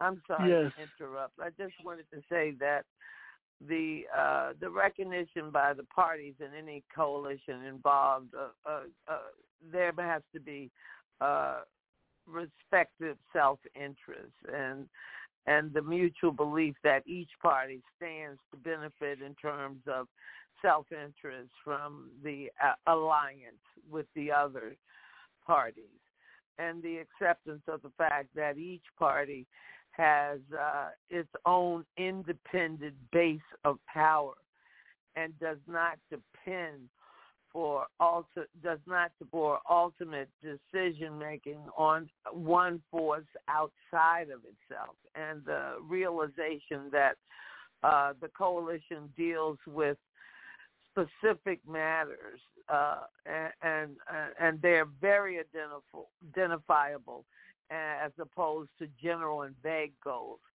Uh, the heart of the matter is that uh, it's uh, they quote the Machiavellian philosophy, and everyone has to work in their own best interest, and that is how you can. The only way you can truly build a coalition that supports African people, African American people. Brother Moses, your Thank take. you, Brother Mm-hmm.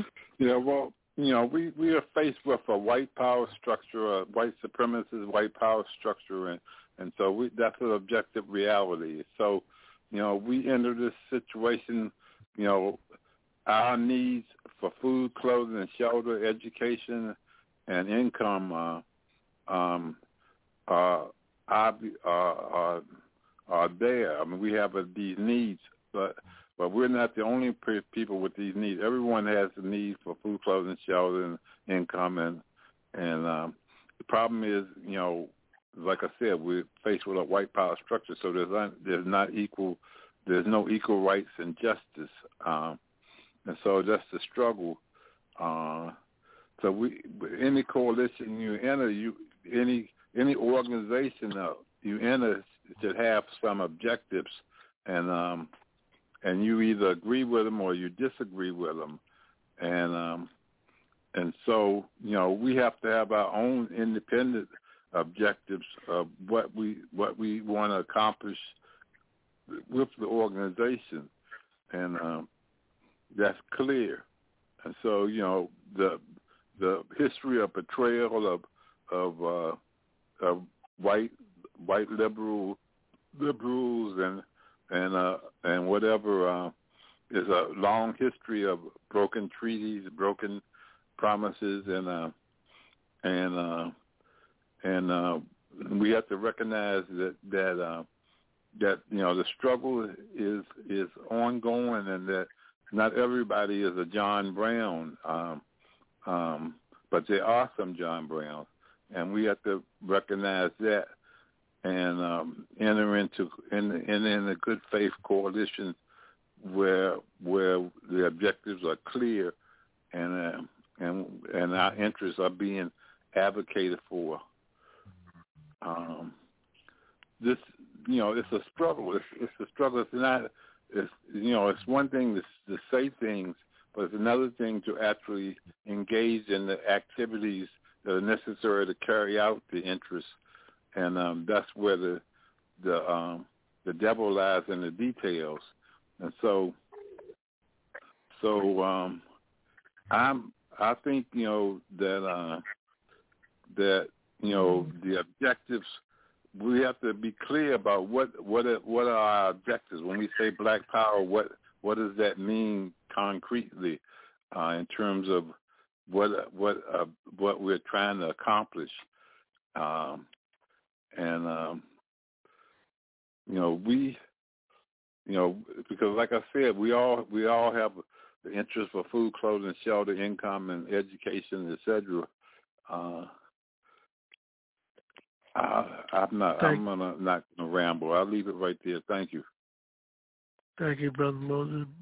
Brother Lanford, they use the concept Anglo conformity when you talk about African entering, entering coalitions with various groups. What do they mean by the word Anglo conformity from your perspective? We're going to Brother Anthony.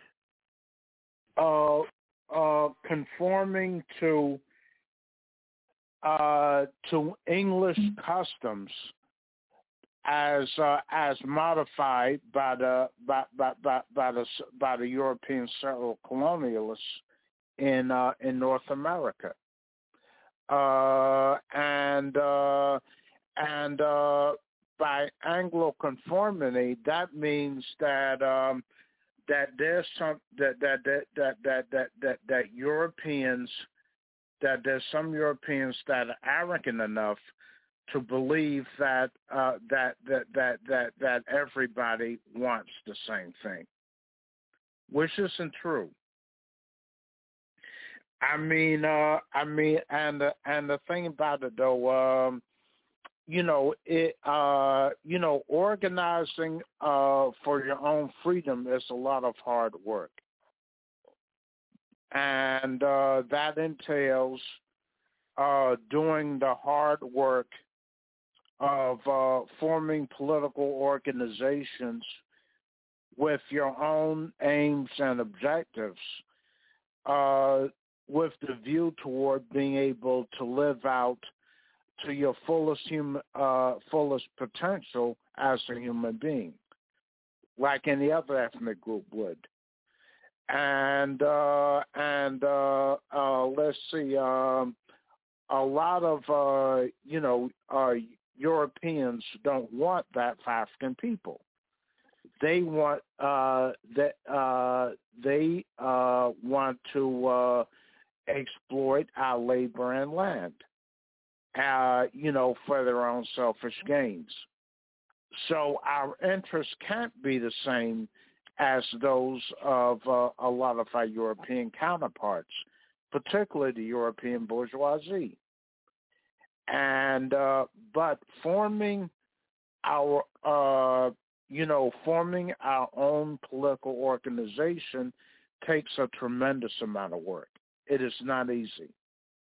I mean, uh, I mean, uh, some of us have been at it for nearly forty or fifty years, and uh, so uh, it it is uh, it, it it is difficult because we're dealing with a relentless enemy but it is necessary in order to gain, uh, you know, our true liberation in order for our children to be able to live out to their fullest human potential. And uh, Anglo uh, conformity means, uh, you know, conforming to English customs as far as attitudes, lifestyle, and culture. Thank you, Brother Anthony. Brother Haki, as you stated earlier, we often talk about this reality, realities of these forces within the border of the United States see themselves as being Americans. They see themselves as having American values. They see themselves in which they don't want to detach themselves from the capitalist system uh, all these reasons why African people will find it very difficult to have any kind of coalition within the borders of the U.S. Your general response to that phenomenon, Brother Haki. Exactly right, Brother Africa. Exactly right. Uh, we got to be very, very clear. Uh, in the context of capitalism, one of the reasons why we brought over here in the first place was because of innovation of capitalism. That's precisely why we brought, brought here. We brought here, our ancestors brought here to work, pure and simple. Uh, we weren't brought here to enjoy the good life. We weren't, we weren't uh, brought here, you know, to be able to express ourselves. We weren't brought here to self-actualize and be all we can be. We weren't brought here for any of that. We were brought here simply to work. In that context, in terms of, you know, uh, the, the, the usefulness of our labor, uh, one thing we have to keep in mind is that usefulness of our labor uh, is no longer in vogue anymore. Uh, now, uh, with automation and with so much unemployment, uh, the use of African labor becomes really becomes redundant. And so the problem for the capitalist system is in terms of, well, what are you going to do with all of these people and what you don't have any need for? Well, one of the things is that when, we, when, you start talking about these coalitions, uh, one of the things you understand that those people who benefit, you know, from our exportation uh, would like to continue to benefit at a, at from our exportation. Well, if we don't have, we don't serve a useful, um, a useful benefit to those people who historically benefited from our oppression. Uh, as far as they're concerned, our our existence is esoteric. Uh, our our desires, our needs, uh, the things that we desire, those things have become extremely unimportant to those people in positions of power. And so, therefore, as far as they're concerned, when you talk about the coalition, bottom line is that well, you don't really, in their minds, we don't really serve a, we don't really serve any interest, and so therefore, we, we really have no needs worth coalition coalition or coalescing around. And so, see to me, brother Africa, you know, um, you know, nobody wants to wants to deal with this question in terms of you know what it is to be an American. Now, when conservatives talk about what it is to be American, they're very specific in terms of what it means to be American. They're talking about white folks.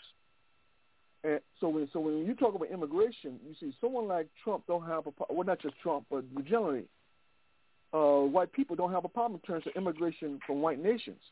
They have a problem with immigration from nations from, from nations with people of color. That's just that's where they have the problem. They particularly have a problem when it comes to immigration of African people. And the question becomes, why is that?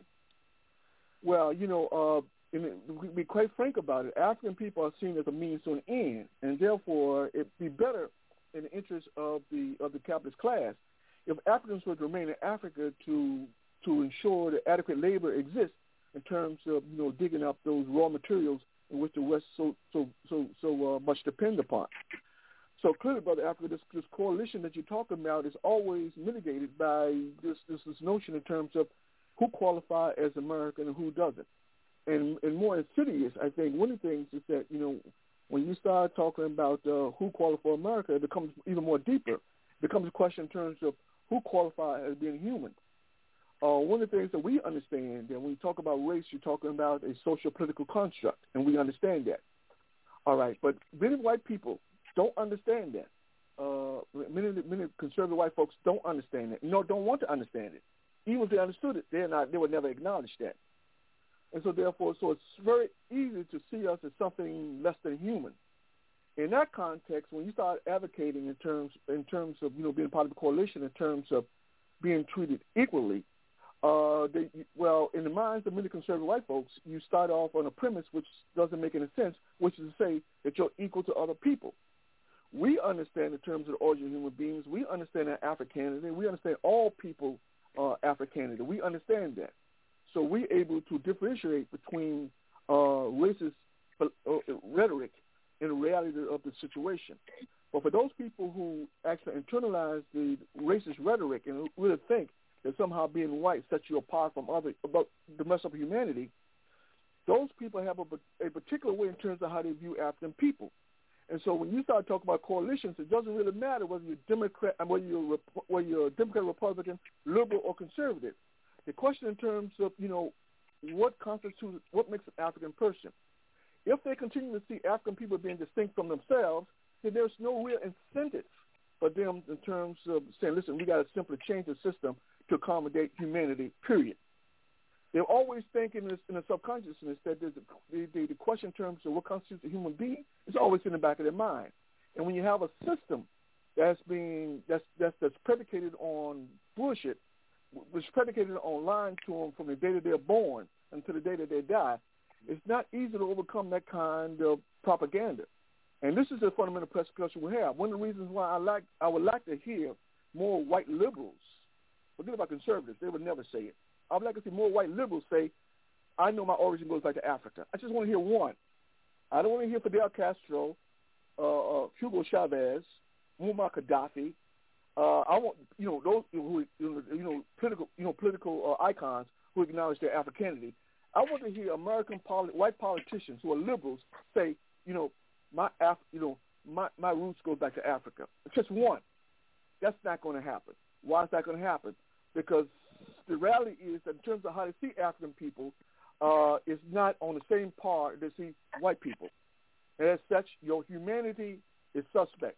And so when you talk about these coalitions, brother Africa, you got to understand this is very subjective, but you got to understand that you're dealing with people who don't necessarily see you as equal, and it doesn't matter whether they're liberal or conservative.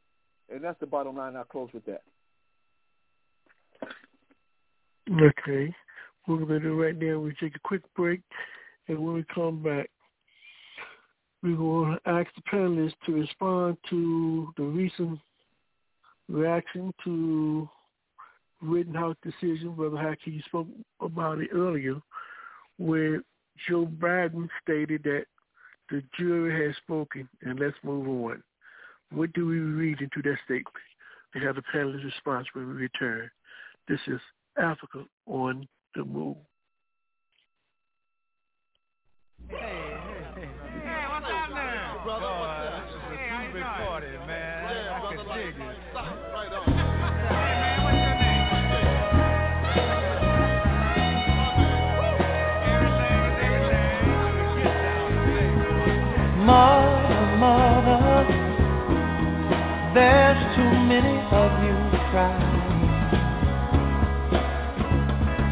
Brother, brother, brother, there's far too many of you dying. You know we've got to find a way to bring some loving here today. Yeah. Father, Father, we don't need to escalate. War is not the answer, for only love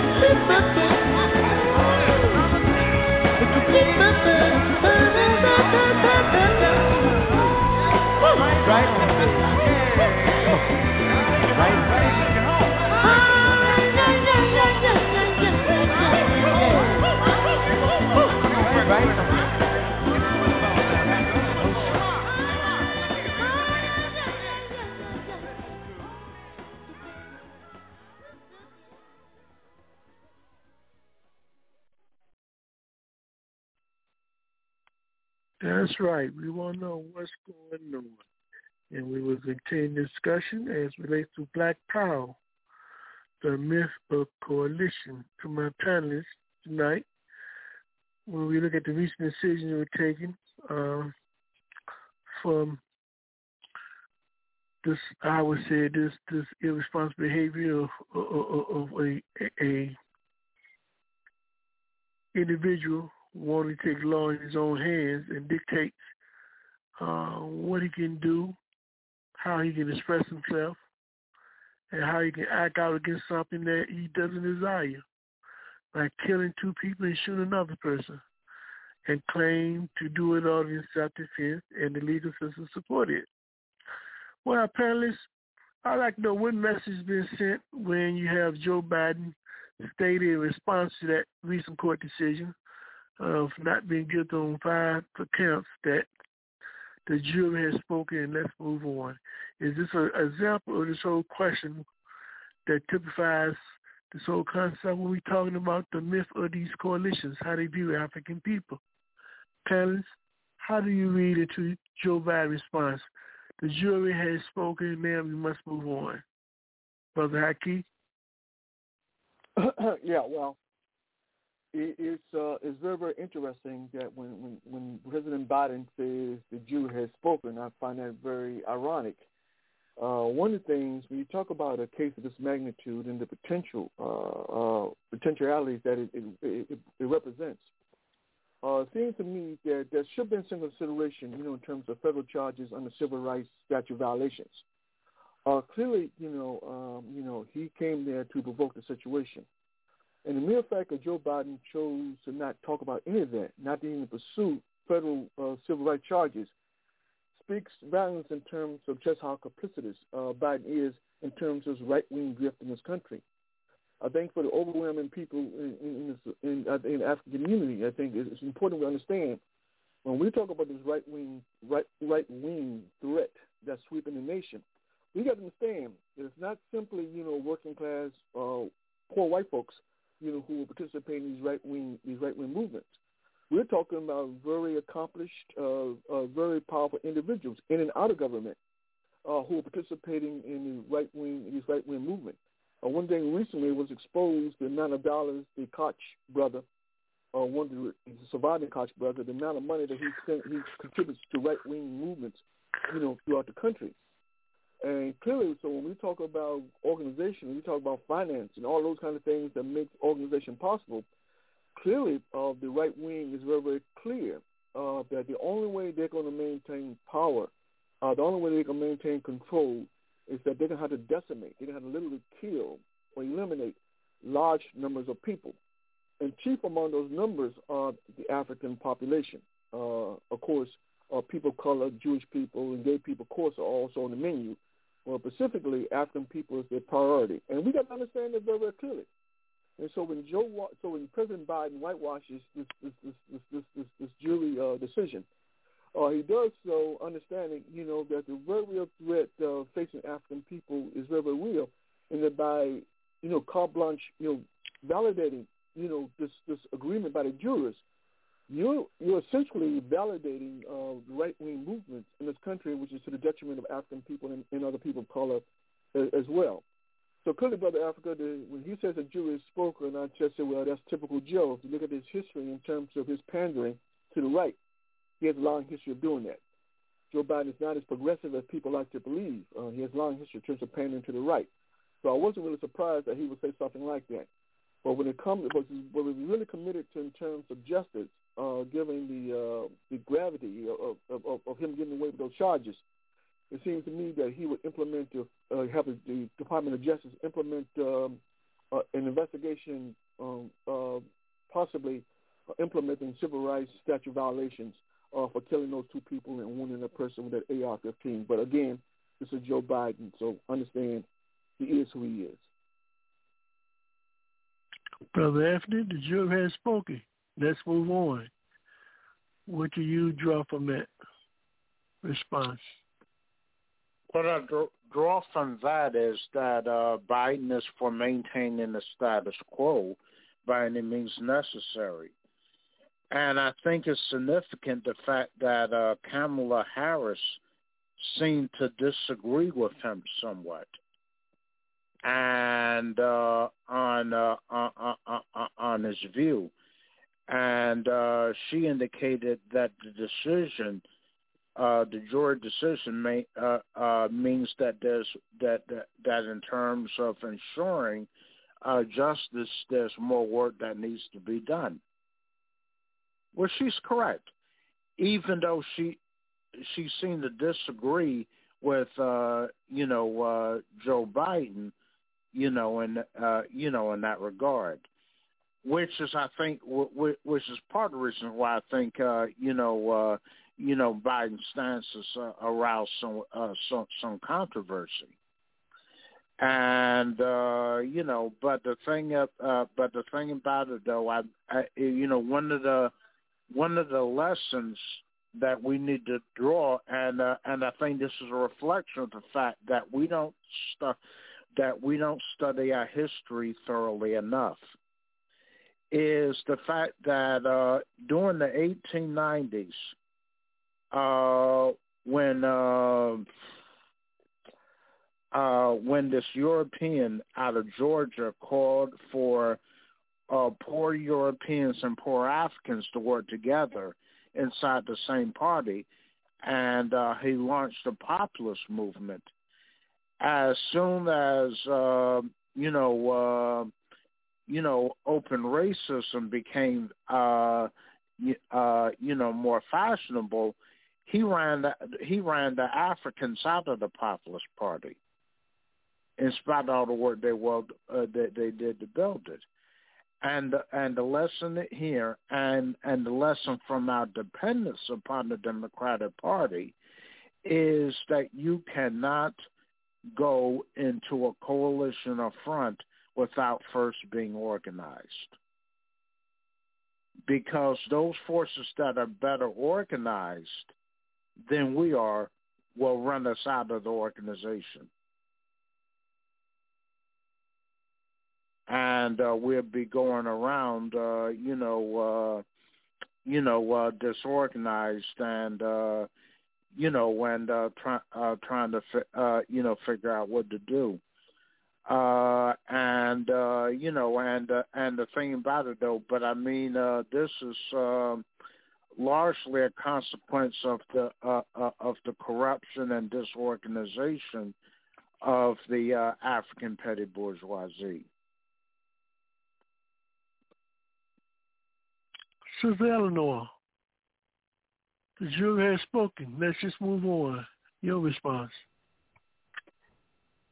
Well, um, Brother Africa, um, I think that one of the horrors that we haven't even thought about uh, since we live in a in a country where we use common law doctrine is how and what is going to come after this, and what uh, and how this this uh, defense will be used in other venues. Uh, but I think that uh, Brother Anthony hit it on the head when he mentioned Watson. And um, I may have not articulated it clearly because I was doing it from memory, but on page 75 of the book, it talked about when you're building coalitions, that the the recognition that the parties involved have their respective interests clearly outlined for each other. Again, that's organization. And uh, that the, the mutual belief that each party stands to benefit in terms of that self-interest from uh, uh, from aligning with the other, you know, aligning with each other and the acceptance of the fact that each party um, has its own independent base of power and does not depend for ultimate decision making on the forces outside itself. And the realization that the coalition deals with specific and, and in, identifiable uh, interests once again, and and I think that uh, President Biden, I understand this uh, separation of government, the, you know, the legislative, executive, and uh, uh, jurisdictional branch, but there were some um, real uh, shocking things that happened. The, uh, I don't know what action the Wisconsin bar can take, or is there any action you can take against a, a, a jurist, a judge? But uh, he's playing Donald Trump's theme song for opening his rallies in open court. He, he the, his behavior was outrageous, and the district attorney whether whether accidental or not, not providing the defense with the drone, uh, with the footage or whatever it needed, and clear and and and not clearing up the issue, you know, shutting down the courting, clearing up the issue, or what happened that uh, both the defense and the uh, prosecutor didn't have the same information, and if the defense failed to have the software that should have not been the problem of the uh, of the prosecutor. But we all that was handled in open court. So I would go back to, uh, you know, this is why whites need to go into the white community and advocate nonviolence. They need to organize whites to advocate for nonviolence. Their attack on people of color has got to stop we can't continue to act as if uh, being frightened of the elderly black woman or the 10 year old child is acceptable.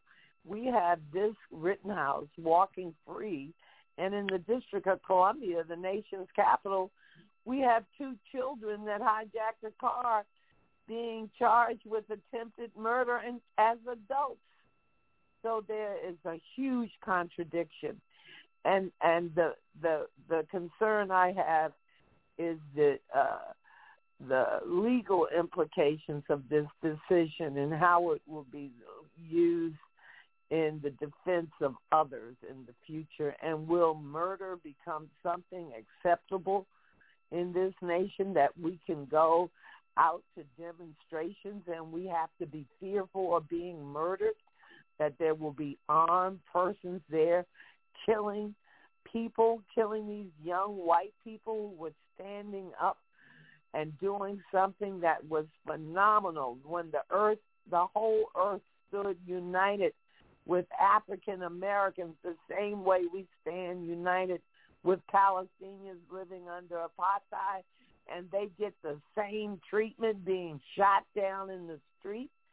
This is this is outrageous.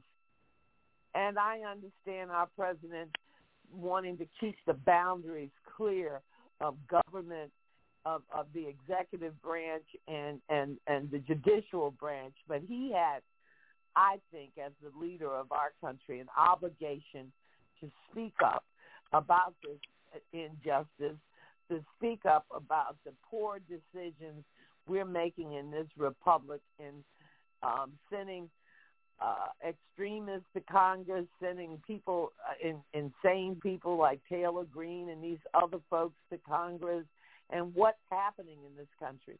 It's time to re-educate the people. And it is really time for all working class people to organize. And somehow, as Brother Haki said, we have to or- let the people that are working class, that have a comfortable life, know that when we have a uh, a government for the people, owned by, by the means of production or controlled by the masses, they're not going to lose their good life, their wealth, or their income. Fighting, fighting the Jeff Bezos and the Lockheed Martins, uh, and, and, and it has nothing to do with the working class and the working class gets confused because they may earn six and seven figures and and they think they're safe. And a few of us are accepted as individuals you know into communities because that's agreeable. But we have those african americans thinking somehow they're exceptional. But no we have to find a way to unite ourselves through strong coalition building and this was a clear atrocity. And again, Brother Africa, I don't think it's an accident that 30 states have passed voter suppression laws since November 2020. They intend to take the vote away from the people and limit who can vote. Combined with voter apathy in this country, Lord knows we are a quote sinking democracy end quote. I'm quoting someone else. So I, uh, this this cannot work, and this this Rittenhouse decision, I may have to get back to you on it because I just think it's the the the most dangerous, violent assault on this democracy uh, I, I've seen since uh, Donald Trump called his boys out at Lafayette Square last year. This this is outrageous. It's worse. And I'm glad that Vice President Harris, um, as a barred attorney, understood what a threat this was to democracy. Let's bring in Brother Moses. Brother Moses, so Biden said the verdict has taken place, so let's move on. Your response. What did you take from this?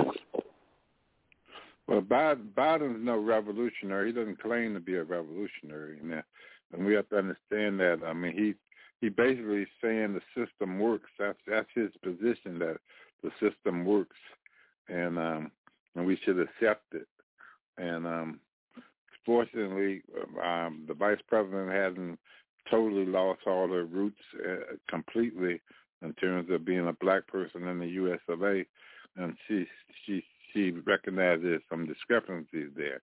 Um, I I you know like I you know that's that's the bottom line. I mean the the Biden thinks the system works. Thank you. Thank you, Brother Moses. Panelists, your last response from this article, then we're going to wind down for the day. And I think this article and this statement typifies the nature of these um, forces within the U.S. as relates to uh, wanting to have a relationship with African people. Let me just let me just read the statement and get your response.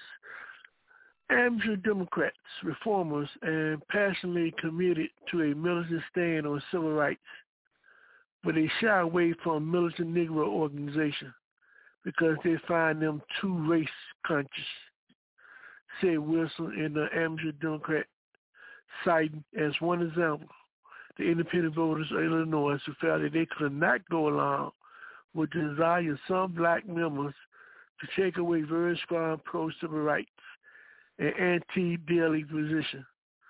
The liberal reform politicians have not been able have not been able fully to accept the necessity of black people speaking forcefully, forcefully, and for themselves. This is one of the greatest points of tension between these two sets of groups today. This difference must be resolved before a viable coalition can be formed between the two to sum up our rejection of the first myth. So I just stop right there, Haki. That narrative still exists today. When you agree with that narrative, and therefore, what do we have to stand or to gain from continuing to vote for and stand by the Democratic Party, Brother Haki? you, you, you know, uh, Brother Africa, you know, there, there is there is no utility, there's no benefits in terms of support for the Democratic Party. Uh, tactically, if you're going to do it for tactical reasons, that's fine. Uh, but understanding and doing it for tactical reasons, you understand that you're not going to achieve uh, fully what you're attempting to achieve. Uh, simply participating in the process, a bankrupt process is that, does not mean that your participation in the process is going to fundamentally alter the way that system works. It just doesn't happen. Uh, ultimately, it's, a, it's coming upon African people to create organizations in the communities in terms of doing the kind of things you, we need to do in terms of uh, creating proper conditions for our children, the proper conditions to address a lot of these ills that impact our community. It, it's incumbent upon us. Uh, one of the things, and when you talk about, uh, you know, um, you know, being beholden, you know, to the, to the, to the powers that be, one of the things I think about Afghanistan, and I think about the, the these these very dirt poor people fighting the most powerful nation on the planet, the most militarily the most powerful nation on the planet, and defeating them. And they did it because of resolve, because they were determined to be free. Likewise, for African people in America to be free, we have to make a determination that we're willing to be free. Will there be casualties along the way? Of course there will be casualties along the way. Uh, some uh, self-inflicted, others by the enemy. We understand that. But that's the nature of being free if you really want to be free. Uh, you know, but when you talk about the fact that this, this, the repudiation of uh, of, of, of, of black militants or quote unquote black militants, those Africans who actually advocate for the interests of African people. It is a, uh, is it's a source of contention for a lot of a lot of uh, people who who otherwise will be coalition members. Uh, this notion that we should be passive, that we should be somewhat uh, pliable, that we should go along with whatever we're told because others know better, is very much in the mind is a mindset that exists among a lot of people, you know, in the white world who actually believe that in fact that we have nothing to say and that we should actually follow.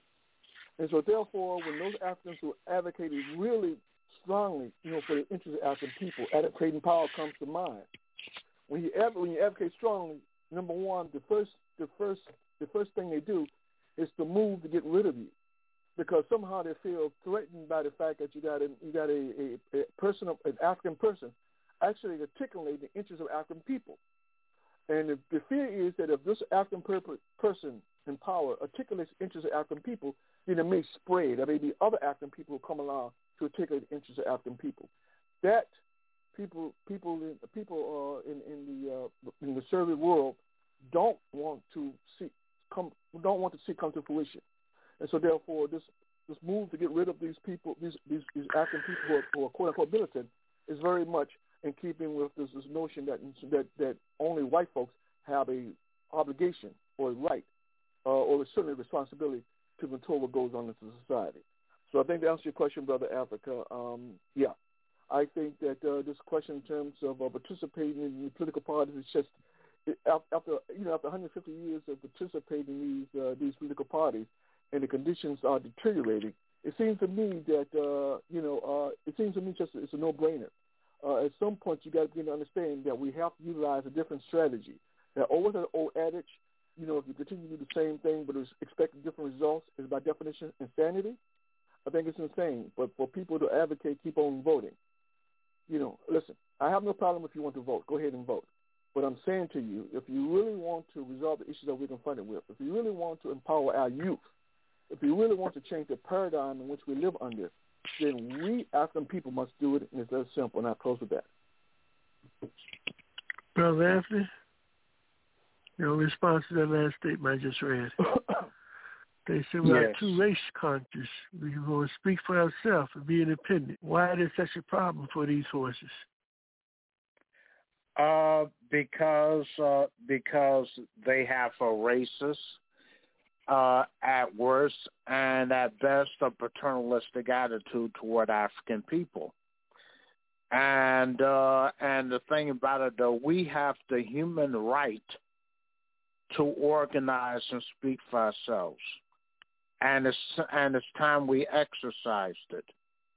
And uh, you know, and we have to organize for ourselves and uh, you know working in coalition with uh, with those that share the same uh, the, the, the the same uh, goals and objectives that we do. But we have to be organized first before we get into coalitions with anybody. And uh, and that includes uh, you know uh, uh, uh, other non-European nationalities and uh, but uh, but we have to form our own independent political organizations. And uh, after uh, after uh, nearly 150 years, uh, you know, is because we don't under we haven't studied and understand that history that we continue to be deceived and go for the okadoke from the uh, uh, Democratic Republican duopoly. But uh, but but it, it is not. It doesn't make sense anymore. I mean, the information is out there. It's just that uh, you know uh, th- those who who understand that have to analyze it, and we have to be about the work of of forming our own independent political uh, organization. And uh and that has to be done you know uh you know it, it it's a it's a lot harder than than going to a voting booth and pulling a lever but it's critically important that we do this for the survival of our, uh, uh, you know, for our future generations in this part of the diaspora.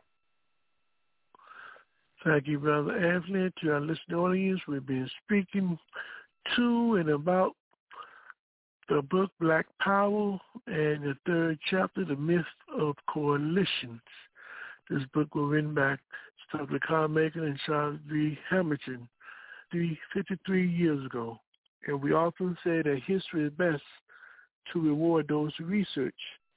Now, they have laid out the historical relationship of how coalitions have worked in the context of American politics. And again, we hope that we'll learn something so we won't repeat these errors again. So we ask all of you who are listening to this program, go back and review that book, review that lesson, and make sure we don't repeat the mistake again next year and year beyond. So on that note, what we're going to do is we're going to go to a quick um, station break, and when we come back, we're going to ask Sister Eleanor and Brother Moses to respond to what we're going to listen to right now, and we have our final thoughts for the rest of our panelists. This is Africa on the Move. Our people don't want and don't need reform. What they need is revolution. Solved. It will be solved. There's a difference between revolution and reform. Big difference. In reform, a man observing a foundation, observing a system, sees many problems. But he assumes that there's nothing wrong with the system. The foundation of the system for him is a good system. Thus, what he seeks to do is to change the building as best he can, but he wants to leave the foundation intact. Example, if I came to this building, it's Ackerman Hall, is it not? If I came to Ackerman Hall and I looked at the foundation, the foundation was falling. It was just falling, couldn't possibly stand. If I were a reformist, I'd say, okay, put a piece of board over that. So we cover the foundation. We haven't touched it. Then I'll come here and say, put a window there. Put a door here. Put a frame here. Put two rooms where there used to be one. What I'm doing is reforming the system. I am trying to make it look different, but I'm keeping the same rotten foundation. You must understand that because this country is full of reformists, black people notwithstanding. And these reformists have a tendency to deceive you to let you believe that things are really being changed when in fact the foundation has not been touched and the longer it stays, the more rotten it becomes. The more rotten it becomes. A revolutionary comes into the building, observes Ackerman Hall and says, looks at the foundation and said, hey, this foundation is filthy, it's rotten, it's corrupt. It must be torn up. A new one must be put in its place. Once he makes that decision, and once that theoretical decision which he's made is demonstrated actively in his day-to-day life, you have a revolutionary. Thus, a revolutionary is not someone who seeks to reform a system. He's someone who seeks to replace it. I'm a revolutionary. I'm not a reformist. I want the American system destroyed. It must be destroyed and has to be replaced. Has to be replaced. There's no ifs, ands, or buts about it. Again, I'm not calling for revolution. I see it coming, and I want to be part of the solution. I don't want to be part of the problem. I've been the victim too long, so I want to be part of the solution. I am saying that all of us must opt for revolution. All of us must opt for revolution. Now, revolution is very scientific. There's nothing emotional about it. There's nothing emotional about it. President Sekou Touré, a wise and courageous African revolutionary, says that in revolution there is no sentimentality. There is none. Whether I like something or do not like something, it is scientifically determined for me, thus I must do it. So I have no sentiments involved in my work. I just have to do what I have to do, and I will do it the best way I can. Best way I can. Now, revolution, we said, follows scientific laws. If you come and you look at the foundation and you see the foundation is rotten, and you say that you want to replace this foundation, you want a new system, you're asking for revolution. Because what you're saying is that you want another system where there is a system. And we know scientifically that no two things can occupy the same place at the same time. I mean, that's logic. So if you say that uh, you're against capitalism and you want another system put in the place of capitalism, then all you're saying is that you want revolution because capitalism and this other thing cannot occupy America at the same time. Only one, only one will occupy it. Only one will be dominant. Thus, if you say you want revolution, you understand you're talking about scientific principles. Two systems cannot occupy the same space at the same time. I'm opposed to capitalism. I seek, I seek an economic system which must follow the principles of scientific socialism. This system must come, will come, all over the world, America notwithstanding. It must come and will come. To re- Okay, you're listening to Brother Kwame Ture as he explained the difference between revolution reform and our people need and must have revolution. Tonight our theme was Black Power and the Myth of Coalition. We hope that we have provided you with some information that will clarify the contradictions and the errors that we continue to make as we begin to look at who to coalesce with. So on that note, we can just go back to our political panelists and we will ask them for their final thoughts for the night. First, we'll go with Sister Eleanor. Sister Eleanor, your final thoughts for the night based on what you just heard. Black Power, the Myth of Coalition. Thank you so much, Brother Africa. At the beginning of our discussion of Black Power, and I'm quoting um, Stokely right now, we said that black people must redefine them new values and new goals. The the same holds true for white people of goodwill. They need to redefine themselves and their role. Some people see uh, the advocacy advocacy of Black Power as uh, is concerned with riddling away at civil rights of struggling white people. That's not true this has been uh, untrue from the beginning. People who struggle for black power are struggling for basic human rights. When one oppressed group struggles for the liberation of itself, it is struggling for the liberation of planet Earth, as Stokely said. Because we, as humans, are going to have to change the way we live in allowing the very rich to weight us down, polluting the Mother Earth with their jets going into space and turn that around. So some people see advocacy, as I said, of black power concerned with only uh, whittling away the civil rights of white people. Not true. This has been, um, as I said, uh, not true. But the most important thing that uh, Stokely talks about how much needed role whites can play. Their role can best be examined on three different yet uh, relevant levels, and that is education, organizational support. Given the persuasive nature of racism in the society and the extent to which attitudes of white supremacy and black inferiority have become embedded it is very necessary that white people begin mm. to disabuse, disabuse themselves of such notions. Black people, we can't do it. We can't go into white communities.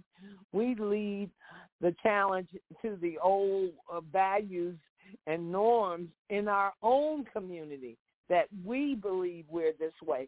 We've seen a huge migration into the United States where people are coming that are brown and yellow and and maybe uh, uh, have their African roots and telling people in the United States this is an immigrant nation. Well, everyone from Canada to the tip of South America is a colonial settler state.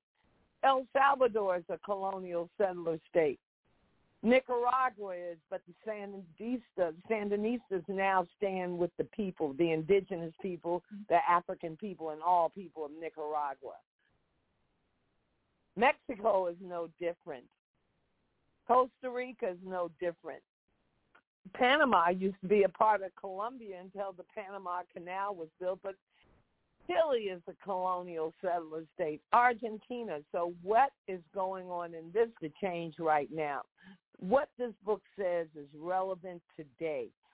And he talks about the fact that whites who recognize the need must also work in this sphere. They have to whites have access to groups in their society that we can nev- never be reached by black people.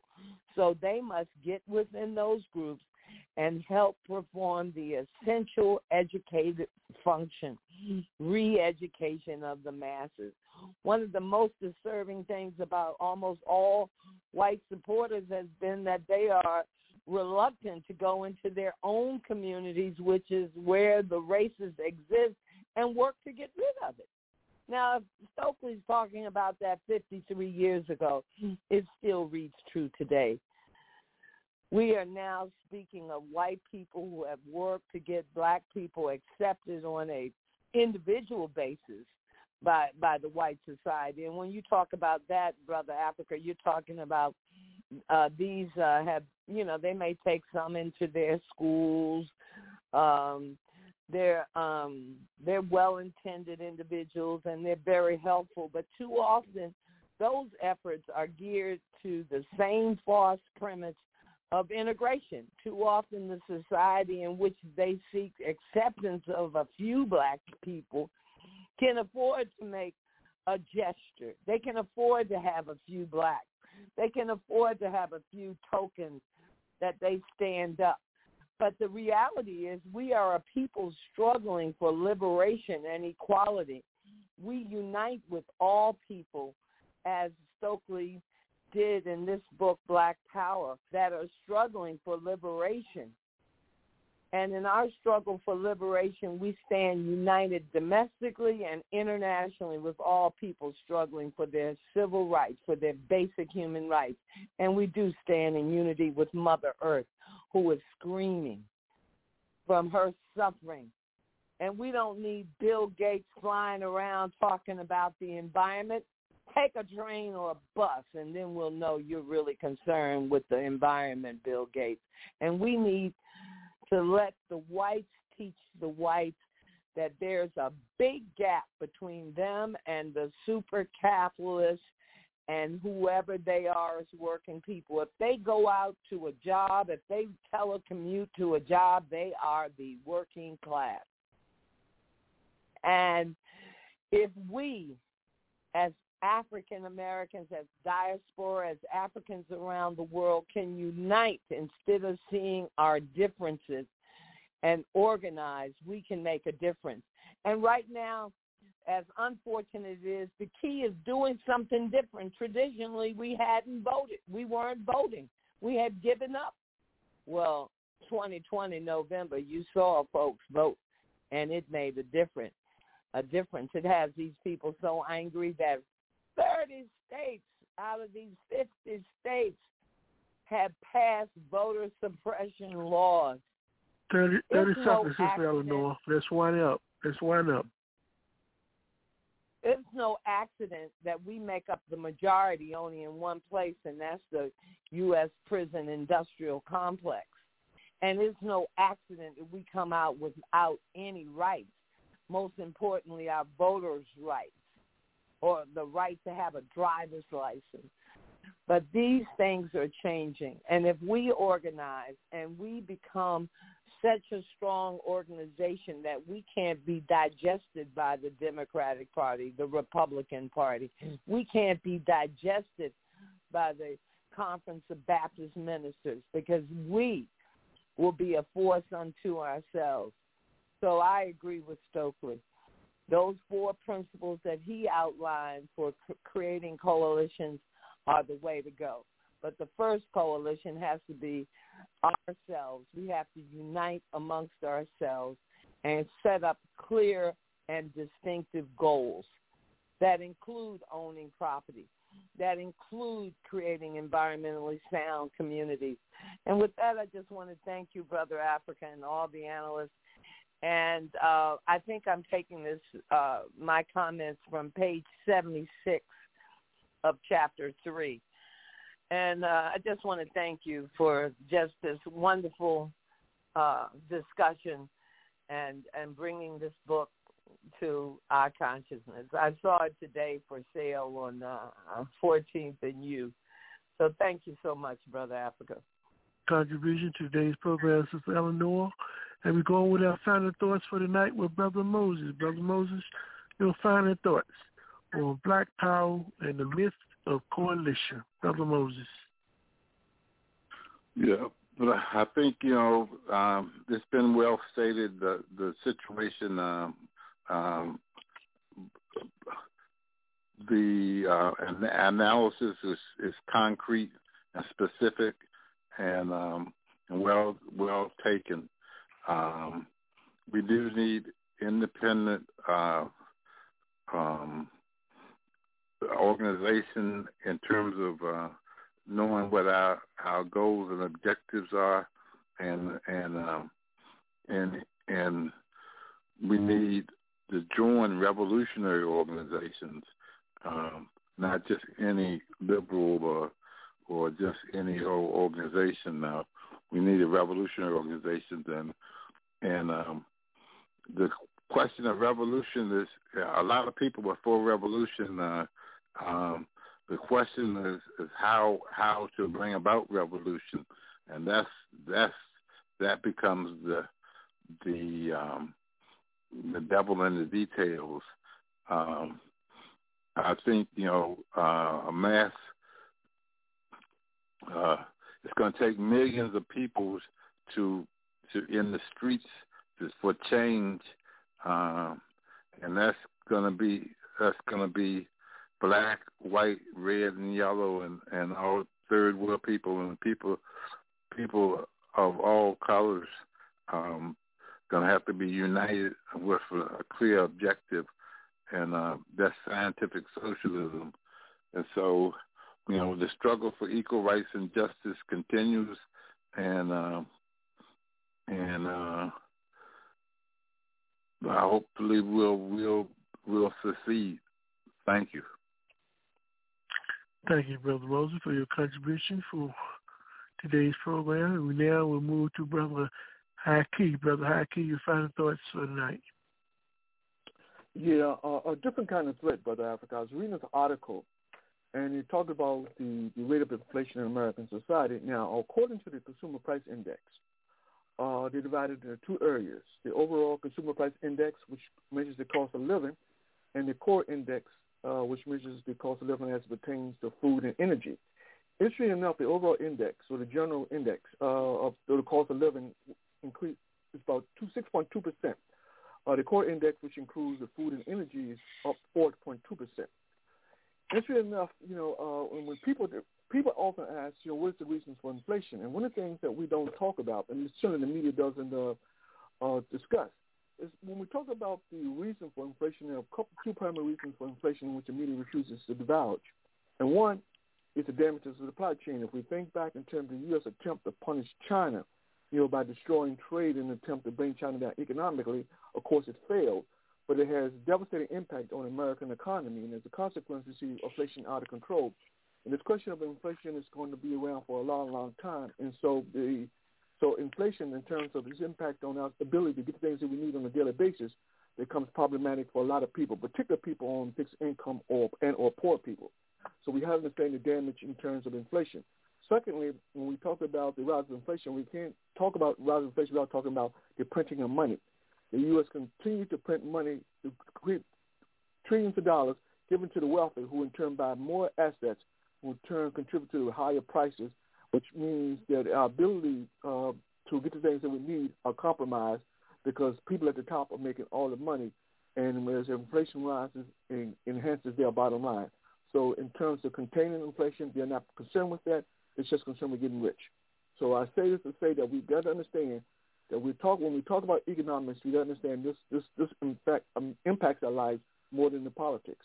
Uh, the bottom line is that when we talk about this inflation and the, the negative impact it's going to have on people, we got to understand, you know, that it's going to affect us all. And the question is, what are we going to do as the cost of living becomes astronomical? Already we're talking about the cost of housing, and in Richmond alone for for for a uh, a two bedroom apartment is close to fourteen hundred dollars a month. That's in Richmond. And Richmond is relatively one of the most cheapest places supposedly to live. So if it's fourteen hundred a month for a two bedroom apartment in Richmond, imagine in a place like Washington D.C. or New York or Philadelphia or L.A. Or, or, or San Francisco. Imagine what the rents are there. So clearly, brother Africa, we got some problems on the horizon, and we got to understand that none of these problems going to go anywhere.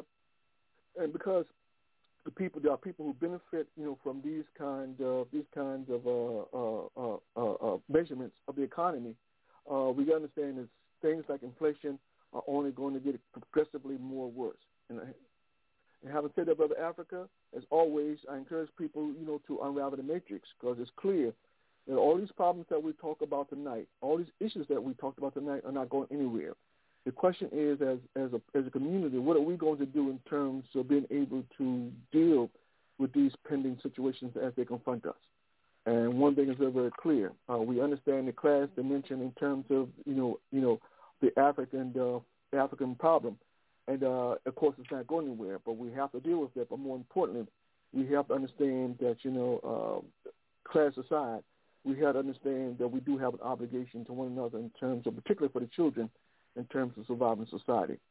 And having say that, Brother Africa, you have a good night and see you next week. Good night, and we thank you as well, Brother Haki, for your contribution to today's program. Now we go to Brother Anthony. Brother Anthony, your final thoughts on Black Power and the myth of coalition. Yes.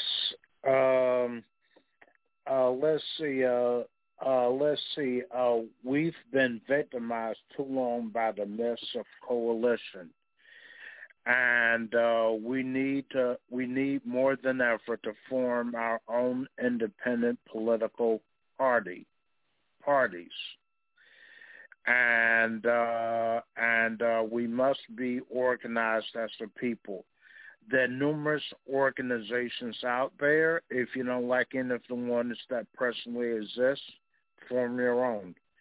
But we must be organized.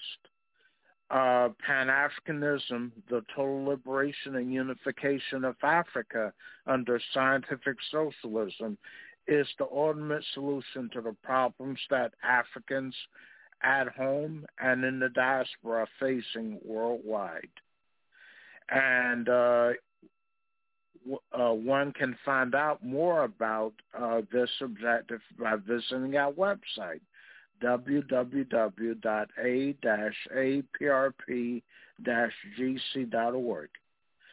And there you can find out more about the history of uh, of our organization and also about the history of Pan-Africanism and learn learn more about how to contact us. Please check it out if you get time. And thank you very much for having me tonight, Brother Africa. And thank you, Brother Anthony, for your contribution to today's program, along with that website, the AAPRP.gc.org.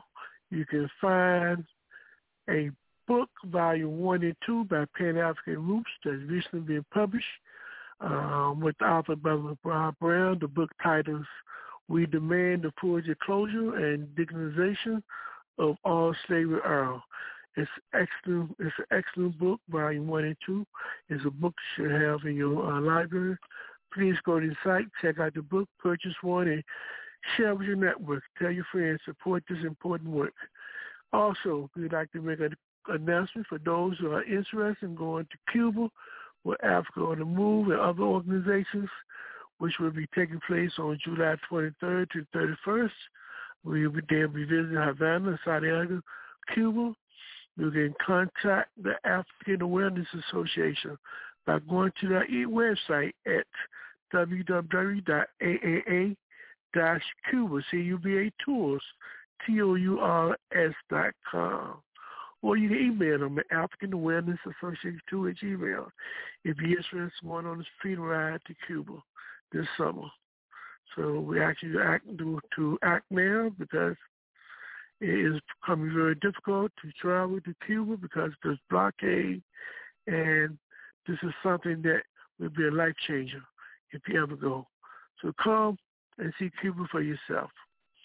Now, in closing, we just would like to remind you that Africa on the Move is a community project of the African Awareness Association. You can hear this program every Sunday evening at 7 p.m. Eastern Time, U.S. We seek to give you not necessarily maybe what you want, but to try to give you those things that you need. We know that without information, you cannot think, and without organization, you cannot think clearly. So we too encourage you. If you love your people, if you love Africa, if you want to move humanity forward, the best way, the only way you can do this is through organizations. So I encourage you to join an organization that is fighting for the liberation of the people and to advance humanity. You have a responsibility to do that, and that's the only way you can pay back your debt for those who came before you. So again, this is Brother Africa. This has been Africa on the Move. We look forward to seeing you next time. Same place, same station. Spread the word, and let's keep moving forward wherever. Backwards never. This has been Africa on the Move. Let's get up and stand up. All right.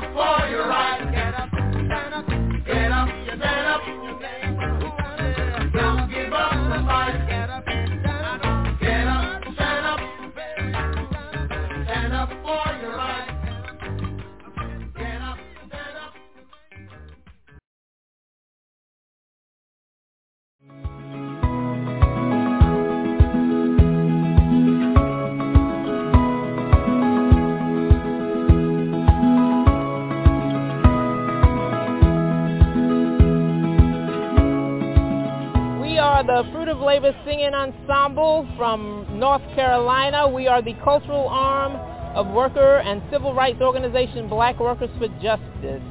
Um, we came in from Raleigh, North Carolina, from Jacksonville, North Carolina, from Durham, um, and we're here because we support and we are part of the labor movement, but also part of the environmental justice movement too. We are with UE 150, the North Carolina Public Service Workers Union, local of the United Electrical, Radio, and Machine Workers of America. In our communities, we fight on the job, but we also see the need to fight in our communities. There is no distance between the two. If we want justice on our jobs, we have to fight for justice in our communities. A lot of our communities face um, environmental hazards. Uh, some of us come from communities that have Superfund sites in the middle of them.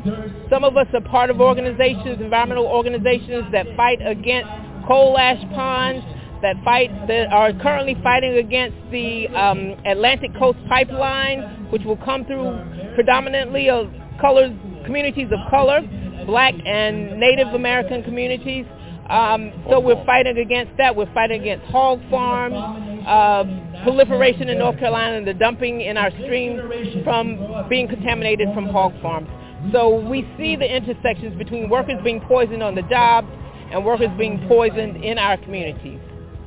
We want to close with a song. So we wrote a song, Fruit of Labor wrote a song uh, about water contamination based upon struggles that were going on in North Carolina. So we're going to do a little bit of it right now. Okay. It's called Justice Flowing Down Like Water. Family drank from a deep clear well to the oxen moved underground. Now the only story left to tell is innocence lost in community action. Justice flowing down like water. Clean water safe for all. Justice flowing down like water. Clean water safe for all.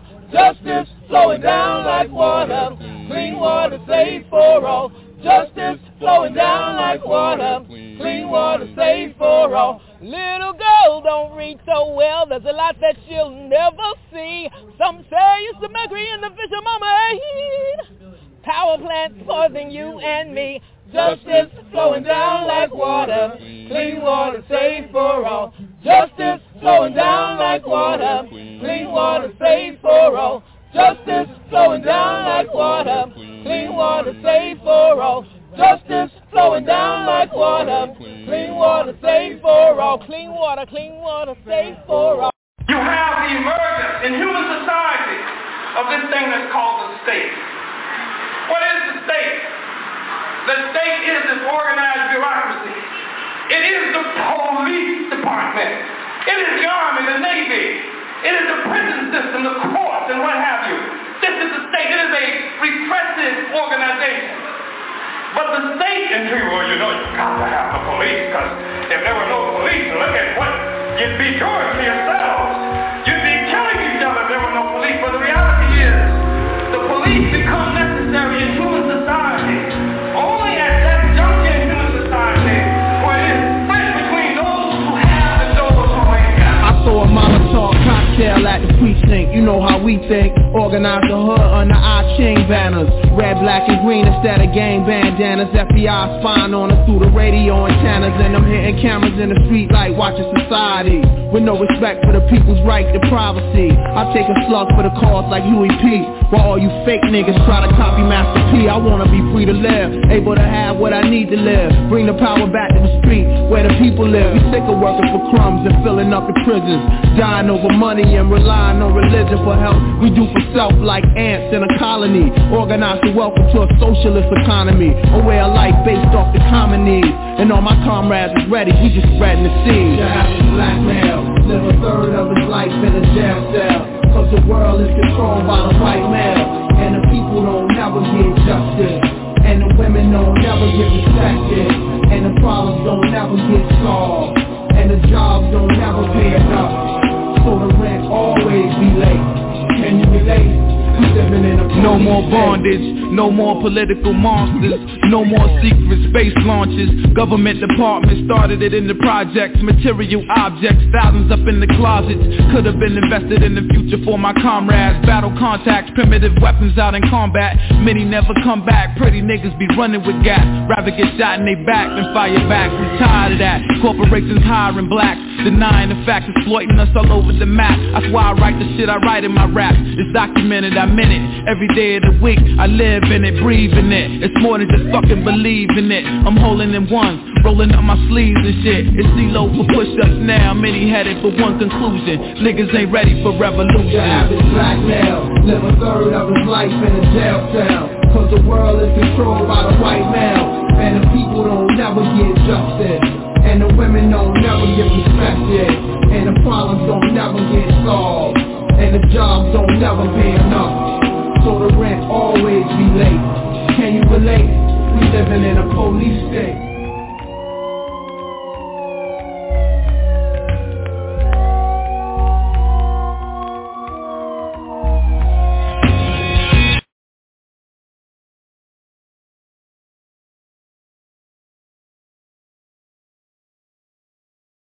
If you think of the Middle East in this modern time, you can't help but say the word Palestine. People there have lost their land, some have lost their home. They live in other countries, their freedom almost gone. Palestine needs her freedom. Palestine needs our love, needs our love. Palestine Palestine. needs her freedom. Palestine needs our love. There seems to be no answer to give us the reason why people cannot live so no one has to die. We've got to take a stand for freedom, take a stand for truth, take a stand for justice. That's what we've got to do, cause Palestine, Palestine needs her freedom. Needs her freedom. Palestine needs our love, needs our love. Palestine, Palestine needs her freedom. Palestine needs our love. People of all countries, of every race and creed, we need a new beginning. Let us plant the seed. Plant the seed of love and let that love seed grow. Plant the seed for everyone so all the world will know that Palestine, Palestine needs her freedom. Palestine, Palestine needs our love, needs our love. Palestine, Palestine needs her freedom, needs her freedom. Palestine, needs our love.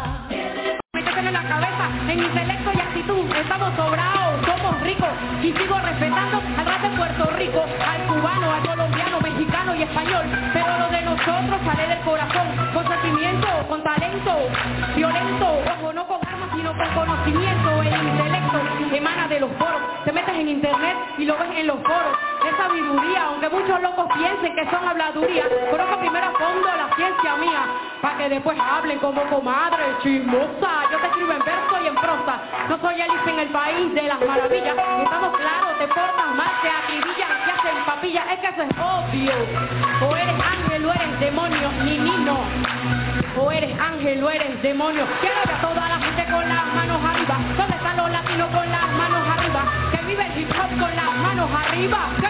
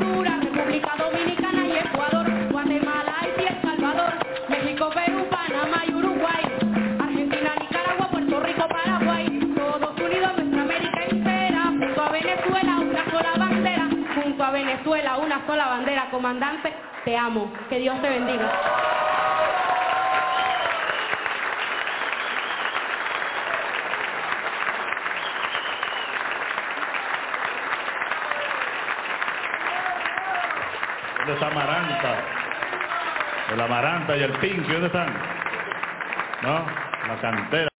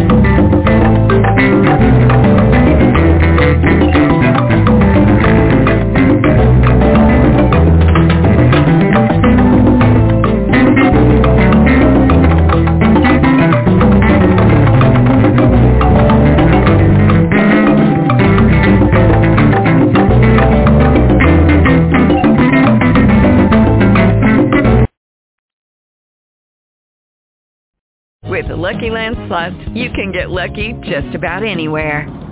This is your captain speaking. Uh, we've got clear runway and the weather's fine, but we're just going to circle up here a while and uh, get lucky. No, no, nothing like that. It's just these cash prizes add up quick. So I suggest you sit back, keep your tray table upright, and start getting lucky. Play for free at LuckyLandSlots.com. Are you feeling lucky? No purchase necessary. Void where prohibited by law. 18 plus terms and conditions apply. See website for details.